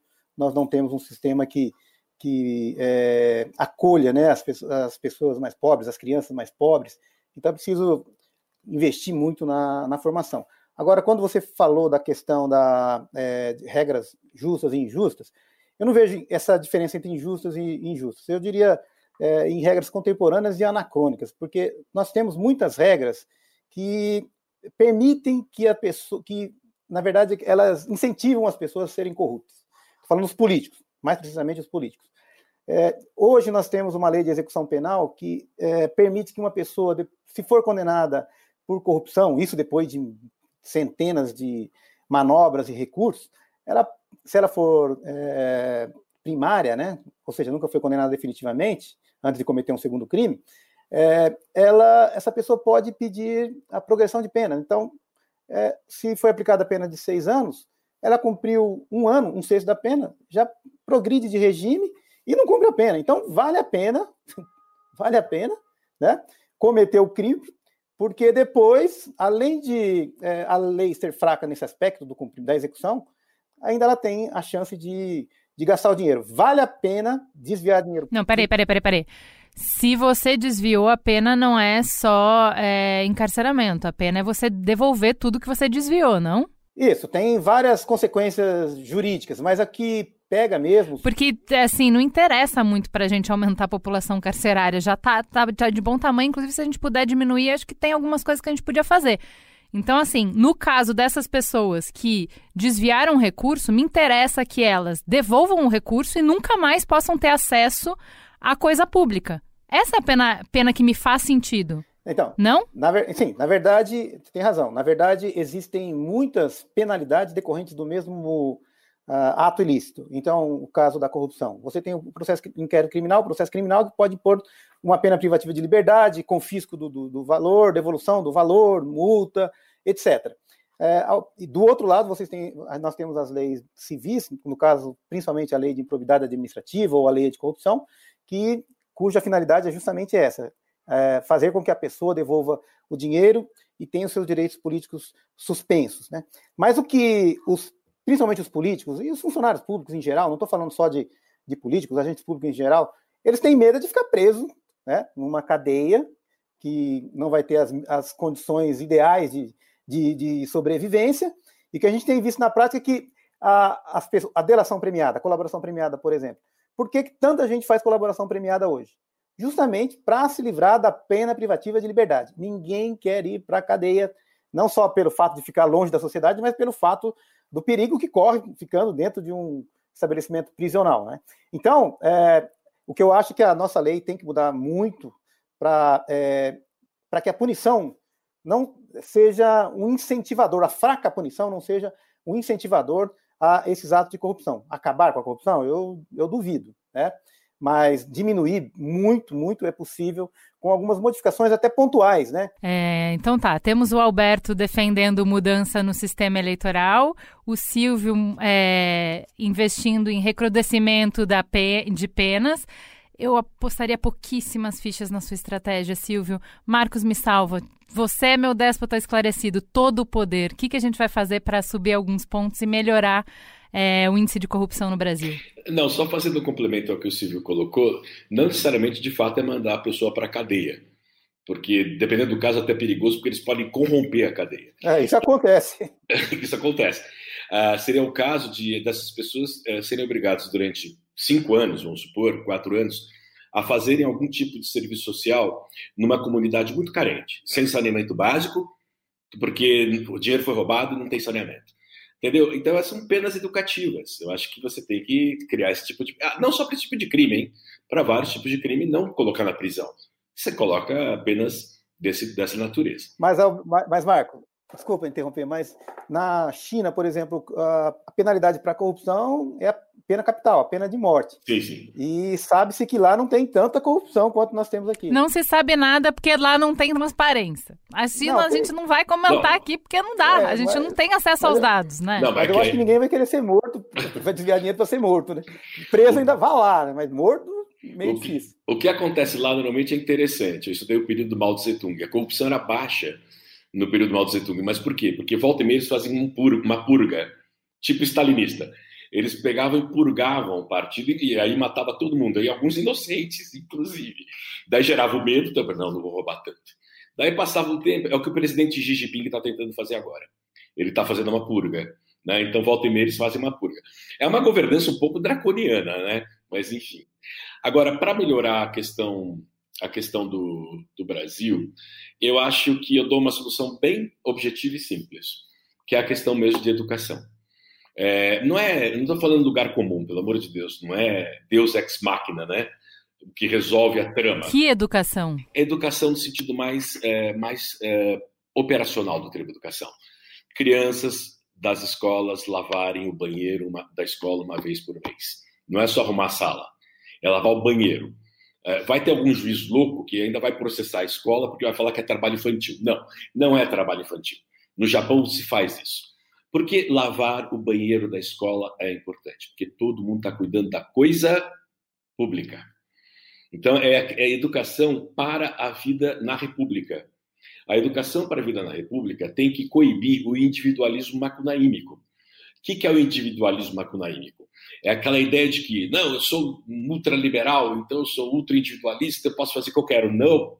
A sua liberdade vai até o ponto que você não gera danos a terceiros. É uma coisa tão básica, mas no Brasil isto não acontece.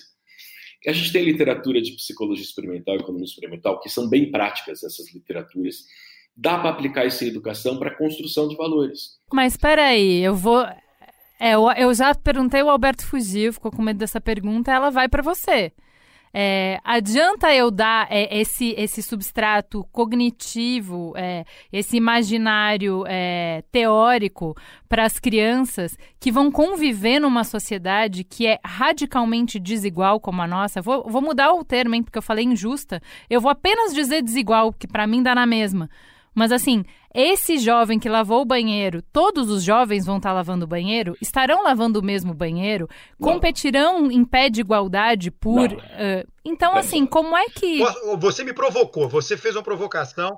É, eu queria. Mas eu também tenho uma resposta, eu pago o truco dela. Deixa eu caminhar na resposta do eu Marcos. Com ela. Eu vou concordar e discordar com o Marcos. Vou concordar. Hum nesse lado educação e vou discordar no seguinte: eu acho só que ela tem que ser adaptada ao país. Né? Os japoneses limpam os estádios porque eles aprenderam na escola.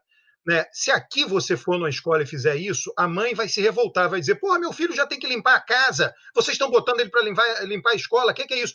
Eu acho que vai ter um problemão. Agora, eu acho o seguinte: você pode educar sim o brasileiro nas regras, e o brasileiro ele é educado e a gente tem que aproveitar o que tem de bom no país.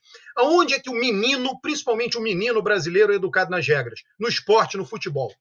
Tá? Então você pode muito bem fazer isso, pegar esse gancho da eu, eu uma vez dando as minhas palestras de cabeça brasileira e botei lá a foto do metrô de Londres, né, que as pessoas ficam paradas do lado direito passando do lado esquerdo. Aí acabou a palestra, veio uma pessoa conversar comigo. Alberto, sabe por que, que eles fazem isso lá? Porque as crianças aprendem isso na escola. Eu estudei na escola inglesa, a gente aprende a subir devagar pelo lado direito, subir rápido pelo lado esquerdo. Quer dizer, aquilo não apareceu no metrô do nada eles, eles foram treinados na escola e levaram aquilo para a rua. Então, se você tiver outros treinamentos aproveitando a realidade brasileira, eu acho que o do futebol é óbvio, o futebol feminino, e, e, e, utilizar as regras. Aqui tem um jogo, você jogando o jogo dentro das regras, você ganha ou perde, mas você tem que respeitar as regras. Então, se, se você fizer isso, tudo que o Marcos fez, falou, eu, eu só acho assim, você sempre tem que ver qual que teria maior aceitação social para gerar menos ruído e ser comprado e ser muito aceito pela comunidade. É, no caso, no caso aqui do Brasil, o que ia acontecer também é que a mãe que coloca o filho no Santo Inácio ia chegar lá e falar: imagina, ele tem que fazer uma coisa dessa, a empregada faz em casa. Também. É então, isso. É, é, é isso que me deixa um pouco pessimista às vezes. Comprando truco, é mais difícil numa sociedade tão desigual você exigir dos mais pobres uma conduta tão moralmente correta.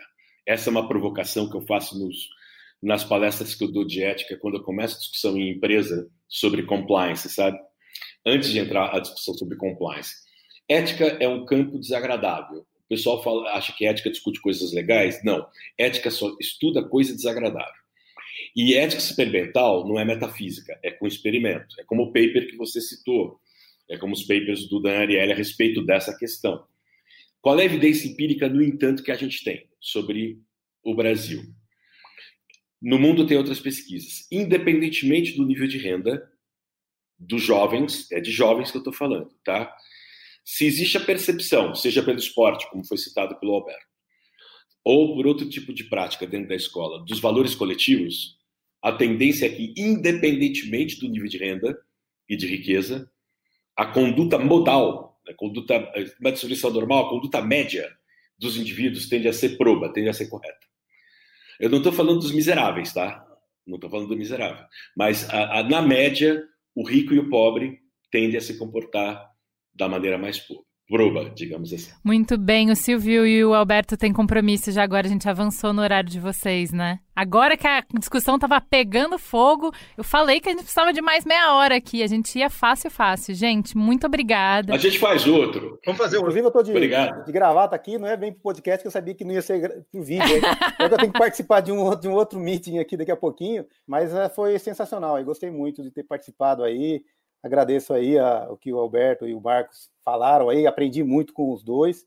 E no, no, eu vi que você tem o zap na mão, é por isso que não adianta trocar com você, você vai ganhar sempre aí, viu, Juliana? Tô com a pauta aqui, a pauta tem 50 páginas, né? Muito bem. Então... Gente, obrigada, Silvio, obrigada, Alberto. Obrigado, Marcos, obrigado, Silvio. Prazer em conhecer vocês. Obrigado, Juliana. Prazer em ver vocês, né, Obrigado a todos, obrigado. Tchau, tchau. Obrigada. Farol Aceso. Então vamos para o Farol Aceso. Marcos, qual é a sua indicação? Eu indico o último livro do James Lovelock, o Nova Cene. Foi publicado agora este ano, saiu na lista dos melhores livros da The Economist e da Kirkus Review. É, foi publicado quando ele completou 100 anos de idade. É, Lovelock é um engenheiro de formação, contribuiu muito para o desenvolvimento da ciência com a construção de equipamentos e ele se notabilizou pelo, pelos seus trabalhos como cientista aplicado. Ele é geólogo também de formação, geofísico e geólogo, eh, quando ele criou o conceito de Gaia, eh, que é a, forma como ele se refere à Terra. A Terra, o planeta Terra, não é só um, planeta rochoso.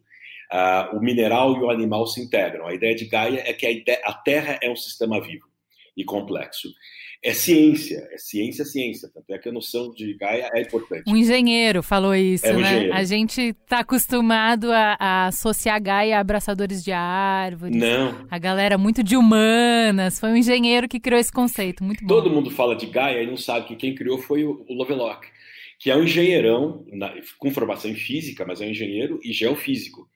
E, não, e, é teoria, e é teoria e empiria. A ciência tem que ter a base empírica. Então, ele explica empiricamente, tem vários papers publicados, é um cientista muito reputado. E o Nova Série, é, ele explica porque o nosso futuro já acabou. A nossa espécie é uma espécie que vai acabar, nós criamos os nossos sucessores, que serão meio orgânicos e meio máquinas, que serão hiperinteligentes, e ele não é distópico, e, não, e é ciência, não é um livro de ficção científica, é de ciência. Ele está falando sobre o fim do antropoceno, o antropoceno vai acabar, Uh, teve aquecimento global, mas ele, ele foi uma contingência que nos tornou mais capazes e, e científicos, digamos assim, e nós, até mesmo por causa da Revolução Industrial, é temos hoje a capacidade de superar os custos dela. Só que ele diz que nós acabamos, nós criamos o nosso próprio fim com a criação da hiperinteligência, mistura de máquina e coisas orgânicas. E ele tem uma, um, uma conclusão que é muito bonitinha, não é nada distópica ele diz que não fiquem preocupados. As novas máquinas meio orgânicas e super inteligentes e meio mecânicas não vão nos matar como em filmes de ficção. Elas vão olhar para a gente como pets, como parte necessária para a vida deles. Vão olhar como pets, vão olhar com muito carinho e às vezes com uma certa pena. Mas seremos tratados como pets. É um livro maravilhoso porque ele mistura engenharia, física, noções básicas de astrofísica acessíveis a qualquer pessoa. E meu filtro é: chega o final do ano, eu pego a The Economist, vejo melhores livros. Times, eu vejo melhores livros. E aquele que você viu. Ele apareceu nessas três listas. Um livro, listas, um livro de 90 páginas. Animal, já quero ler. Ah, só isso. É, é editado, é, era uma editora universitária americana, só tem em inglês, ok? Mas é um livro disponível em é, versão digital ou áudio ou física. Muito bom. É, eu vou indicar primeiro no tema, ficando no tema, eu ainda não terminei, eu estou terminando de ler um livro, mas que eu acho que tem a ver, que é a Imperatriz de Ferro, a concubina que criou a China moderna. É muito, muito, muito legal. É, sobre a Cixi, é, que é a última imperatriz chinesa. É, o que eu achei interessante é, assim, você encontra paralelos com a situação do Brasil. Quando a gente está discutindo aqui muito olhando para o nosso umbigo, tudo parece que é único, a gente fica meio que inventando a roda, sabe? Quando a gente levanta a cabeça do umbigo e vai para os outros países, você vê que os conflitos que a gente é, passa, que os dilemas que a gente enfrenta já foram enfrentados e são enfrentados por outros países. E digo mais, assim, é, é milenar a questão da corrupção. A gente não falou disso durante o programa, mas a minha impressão é que quando a gente fala promete numa campanha que eu vou acabar com a corrupção, é como se eu dissesse que eu vou acabar com o egoísmo. É tão pueril quanto isso, entendeu? Porque está na essência do ser humano, faz parte do nosso comportamento complexo. Então você não consegue erradicar, você consegue mitigar, você consegue construir sistemas que, que, que que premiam mais ou desincentivam mais isso. E eu acho que esse livro, é, obviamente o livro não é sobre isso, mas é, me levou muito para essa discussão e é um dos motivos de, de eu trazer a pauta para essa semana. É um livro muito legal, eu adoro ver é, é poder, assim, eh, o jeito que a, a, a, escritora fala sobre assistir mostra o que, que é o governo de uma pessoa que é competente para isso e que tem é, o, bem, é, o bem público como um, um, uma missão. Entende?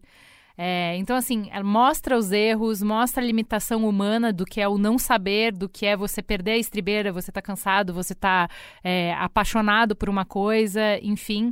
Uh, mas o quanto a mulher tem visão, o quanto ela tem liderança, o quanto ela é comprometida, o quanto ela é inteligente, o quanto ela é estratégica, o quanto ela sabe, é o oposto do que a gente está vendo tudo hoje na política, pelo amor de Deus. É, ela entende as limitações do tempo em que ela está e das pessoas com que ela está, então ela busca um ideal não passando por cima das pessoas e do tempo, mas compreendendo, bom, com as cartas que eu tenho para jogar, o que, que eu queria fazer? Eu queria fazer esse movimento. Com essas cartas, nesse momento não vai dar. Daqui 20 anos ela consegue jogar essa carta. Então, assim, cara, é sensacional. Para o descalabro que a gente está vivendo, para o desespero que a gente está vivendo, ver a biografia é, de um estadista competente é sensacional, gente. Vão, vão ler, chama A Imperatriz de Ferro. Para além disso, uh, saindo do tema, indo, continuando no Oriente, vou pro Conto da Princesa Kaguya. É, ele é o último filme do grande Takahata, que é parceiro do Miyazaki no estúdio Ghibli. Ele morreu em 2018 e é uma adaptação do conto do Cortador do Bambu, a história mais antiga do folclore japonês, que explica uma das possíveis origens do Monte Fuji. É um dos filmes japoneses mais caros já feitos. É, ele ficou seis anos em produção, de 2008 a 2013. Ele é todinho feito em aquarela, com traços simples, com uma animação bem minimalista, com uma narrativa contemplativa. Ele vai falar sobre relação do homem com a natureza, sobre ambição, que é muito do que a gente falou hoje, sobre conforto versus prisão, sobre dominação, sobre perda. Ah, é, é lindo. É visualmente, esteticamente lindíssimo e é uma metáfora muito bonita. acho que cada um vai ver no filme coisas diferentes. É, é belíssimo. Assistam. Chama O Conto da Princesa Kaguya e tá na Netflix. E encerro uh, com o novo stand-up da Hannah Gadsby, que chama Douglas. É, ela foi a responsável pelo Nanette, que foi um sucesso estrondoso. E eu fui já assistir esse segundo falando assim: meu Deus, não, não tem como, né? Depois de ter feito um negócio que é perfeito, não tem para onde ela ir. Não, não há mais o que falar. E a mulher é tão brilhante que ela já começa falando isso. Bom, vamos setar a expectativa? O que, que você está esperando? Você está esperando isso, isso. Agora que eu vou te contar o que, que eu vou te dar. Eu fiquei irritada irritada o tempo inteiro com a habilidade dessa mulher de escrever e de entregar esse roteiro. Ela é fudidamente boa. É muito, muito boa. Então, assim, chama Douglas. É inteligente, é provocativo, é engraçado. Ele não é hilário, porque não é para isso. Ele é um, um cavalo de Troia, exatamente como o Nanete já tinha sido. É excelente. Dá esse, faz esse favor para você mesmo. Chama Douglas, tá na Netflix. É isso? Temos um programa, Marcos? Não, temos um filme. E é um filme antigo, que é um clássico muito importante. Tá, assim, é filme de formação do Tarantino, filme de formação de um monte de gente, que é a conversação do Coppola. A conversação é dos início dos anos 70, eh, é com Gene Hackman, e é um filme que fala, ele é um, é um investigador particular que ele grava a conversa de pessoas em áreas públicas, usando a tecnologia da época que era bem sofisticada até, e ele acaba se complicando quando ele descobre que as informações que ele passou para uma empresa são usadas num crime. Então é um tema muito atual, porque é antes da internet, mas é sobre privacidade, invasão de privacidade e uso dos seus dados. Fora que é talvez considerado o melhor filme do Coppola. O Coppola considera esse filme, A Conversação, com Gene Hackman, o melhor filme, inclusive, à frente de O Poderoso Chefão 2. Então eu recomendo é, esse filme. Muito bem. Muito obrigada, Marcos, por ter ficado até o final com a gente. É, obrigada por ter vindo no programa. Adorei. Com certeza a gente vai ter que fazer corrupção parte 2, 3, 4, a missão, porque não, esse tema não se esgota, né? A gente arranhou a superfície. Sim. Muito obrigado pelo convite quando eu tava na sala de aula, com o professor ali na frente, eu me sentia muito mais segura para poder fazer pergunta, interagir com a aula, enquanto na aula online, eu não sei porquê, mas eu sou muito mais quieta. Eu falo muito menos, enquanto lá eu falava pra caramba.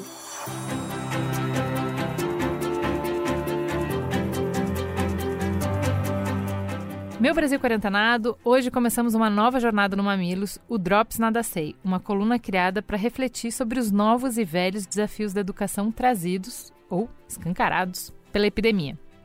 Num período de isolamento social, quando o contato olho no olho e as aglomerações ficam impossibilitados pelos riscos de contaminação, o digital logo surgiu como um suporte universal para as nossas necessidades. Quer fazer compras? Ah, usa a tela. Trabalhar no escritório? Não precisa. Tela. Falar com os amigos? Não precisa encontrar, não. Tem a tela. Educação para as crianças? Mais tela, uai. Tudo bem, nada de novo no front, né? Educação à distância já é uma realidade há alguns anos. Mas aplicar assim em larga escala, da noite para o dia, trouxe muita dor de cabeça para todo mundo. Se eu só pegar o mesmo conteúdo que a gente já usava e digitalizar, é o suficiente? Mas e, e quem não tem computador? E quem não tem banda larga? A gente começa hoje uma minissérie em três episódios em parceria com a Nova Escola para investigar o que está mudando e o que, que continua igual. O que, que fica de novo de legado para depois da pandemia e o que, que a gente não pode repetir depois desse tempo tão duro. O nosso primeiro papo nessa conversa é sobre materiais didáticos.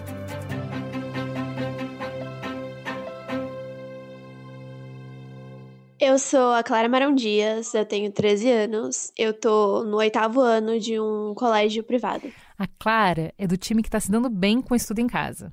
Tudo bem que tem um ajuste ou outro que poderia ser feito, mas no geral, ela está até vendo vantagem nessa mudança. Eu amo ter como estudar pelo computador e poder, principalmente, escrever texto no computador, nossa. E eu acho que também estudar pelo celular dá uma facilidade porque eu tenho muitos jeitos de poder me organizar. E enquanto ali eu só tenho folha e papel. Só que num país tão desigual como o nosso, embora desaponte, não surpreende.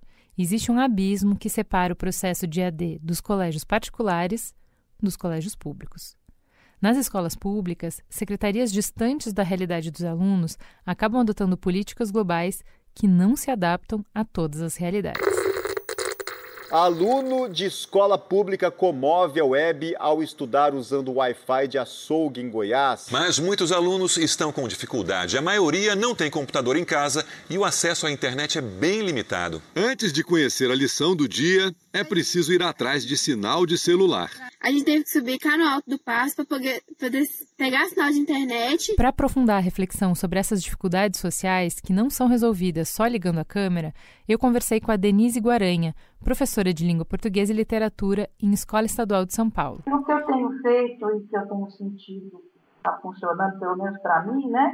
É transformar todas as minhas aulas, tudo aquilo que eu punha na lousa, eu faço slide. Mas sei que isso vai ficar cansativo. Né? Eu precisaria uh, variar esses métodos, variar essas maneiras, gostaria de usar mais recursos, tipo vídeo, filmes, é difícil, é, né? A gente precisaria, assim, de uma série de coisas para que, que a coisa funcione, né? Então, eu preciso de um equipamento adequado, eu preciso de material adequado, eu preciso de muitos recursos, né? Muitas ideias, também muita criatividade para resolver os problemas. Se nem tudo são flores, também nem tudo são espinhos. A Denise já tinha visto pontos positivos nesse novo jeito de ensinar. Então, eu aboli o livro didático.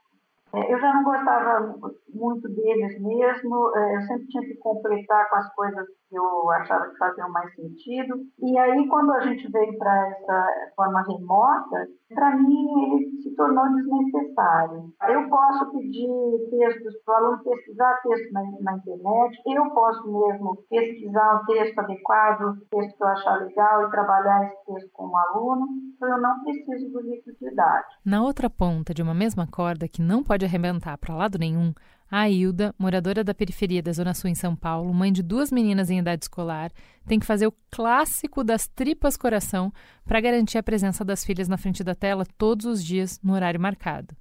Mas a absorção do conteúdo. Tem sido bastante difícil. A gente só tem uma TV em casa e não bate com os horários das três assistirem às aulas e elas assistem no celular e não é a mesma coisa. E eu tenho as duas mais velhas, elas fazem tratamento de depressão e tem dia que tem que ir à consulta e esse dia é um dia perdido, porque não tem condições de assistir aula. E acho que por mais que a gente se esforce, este ano está sendo um ano perdido. Elas não estão aprendendo quase nada. Então não é a mesma coisa em casa. Em casa, por mais que você tente, você não consegue. E para o futuro? O que, que a gente tem no menu? O que fica dessa nova relação com os recursos didáticos na pandemia? Para fechar, a gente chamou a pedagoga e especialista em EAD e tecnologias na educação, Maíra Tangerino. Eu tenho escutado muitos depoimentos de professores que dizem assim, que eles não querem parar de usar a tecnologia. O que eles querem fazer é achar um equilíbrio de conseguir levar isso para a sala de aula. Até porque eles reconhecem que por muito tempo é, essa tecnologia foi negligenciada até pela educação. Então seria bacana achar um equilíbrio de trazer isso, mas é claro que ninguém está falando aqui que o presencial ele não vai existir. Pelo contrário, né? O presencial é importante, é, ele faz parte central aí do processo de aprendizagem, mas acho que abriu, sabe, o horizonte dos professores para perceber que também existem outras possibilidades que podem ser potentes aí é, no dia a dia em relação ao uso da tecnologia. O nosso primeiro Drops Nada Sei fica por aqui. Eu quero convidar todo mundo que nos ouve, pais, estudantes, professores, gente que acha que não tem nada a ver com isso, a pensar um pouco no impacto desse tempo no futuro da educação. Plift Ploft Still, a porta se abriu, como diz o porteiro do Castelo Ratimbum. Mas antes da gente passar por ela, tem muita organização para não deixar ninguém para trás. Tá claro que a pandemia vai passar, mas algumas mudanças vão ficar. Quais são as que potencializam a escola e o nosso futuro?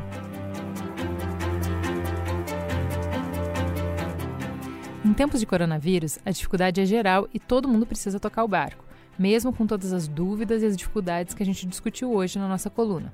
Foi pensando nisso que a nova escola, a plataforma de conteúdos, produtos e serviços para toda a jornada do educador brasileiro, com apoio do Google, arregaçou as mangas para descobrir o que, que pode ser feito para facilitar a travessia por esse período difícil.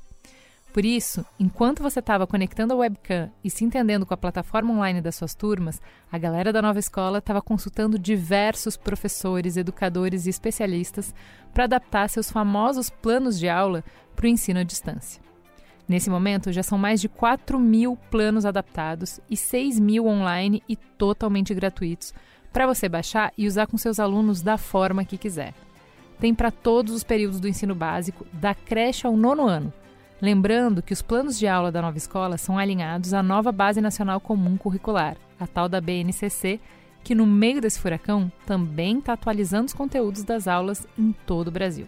Professora e professor, vocês têm um parceiro para não precisar passar por tanta angústia com a adaptação das aulas, tá? Acesse novaescola.org.br e baixe tudo.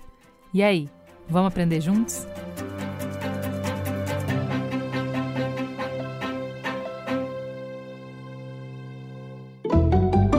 Fala que te escuto. Vamos pro Fala que eu te escuto? Antes de começar, eu queria lembrar que a gente está no YouTube e a gente até recebeu um comentário bem fofo no vídeo do episódio 250, Travessias. O Dani Remilic disse: Cheguei hoje e já estou amando esse canal. E a Marisa respondeu: Adorei vocês terem um canal no YouTube. Minha mãe não tem Spotify, mas ela sempre vê o YouTube, melhor programa que eu escuto. Ou seja, aproveite e use o YouTube para apresentar o Mamilos para os seus amigos, para sua família. É só acessar youtube.com/barra mamilospodcast. No Twitter, você pode nos seguir no arroba mamilospod. Gente, conversem mais com a gente. Eu tô sentindo que tem menos interação no Twitter, hein? Venham falar com a gente, contem pra gente o que vocês acharam dos episódios. Será que a galera tá saindo do Twitter porque não aguenta mais tanta desgraceira? A Cansada disse, ouvindo episódio sobre sonhos do Mamilos e queria muito que fosse uma palestra presencial onde eu pudesse levantar a mão e fazer várias perguntas. Faz as perguntas, mulher, a gente responde e não fala que eu discuto. Pau comeu no salgado disse, ouvindo Mamilos sobre sonhos e que maravilha. Sempre fui muito ligado aos meus, os bons e os ruins, e foi com um deles que entrei em paz com a morte de um grande amigo. Um encontro fortuito interdimensional. Eu espero. Ótimo tema. A Vanusa Rezende disse: O Mamilo está com um podcast sobre sonhos que é uma perfeição. Para vocês que sonham muito e para vocês que acham que não sonham, vão lá ouvir. Na época do TCC, eu tive um sonho que me ajudou pra caramba. Eu achei que era loucura da minha cabeça, mas concluí que foi sensatez. No Instagram você pode nos seguir no mamilospod. A gente faz o farol aceso e tem muito conteúdo especial, além das lives de toda sexta. Como fez a Maria Tereza Sotomayor. Amadas, que episódio foi esse? Maravilhoso. Eu sempre lembrei dos meus sonhos, mas atualmente tenho tido sonhos mais intensos. Com pessoas que amo, com situações bizarras, eu tô sonhando de tudo.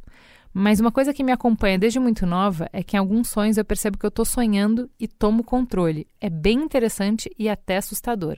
A gente nem entrou nisso, né? Isso é todo mundo à parte. Vai ter que rolar outros episódios de sonho. A Ana Lu Lima disse: Siddhartha, um dos melhores professores da vida. Amei esse episódio científico e poético.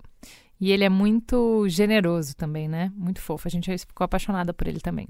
A Meuri disse: Nó, na minha cabeça ecoou um altíssimo mas já quando a Ju chamou os convidados para fazer os comentários finais.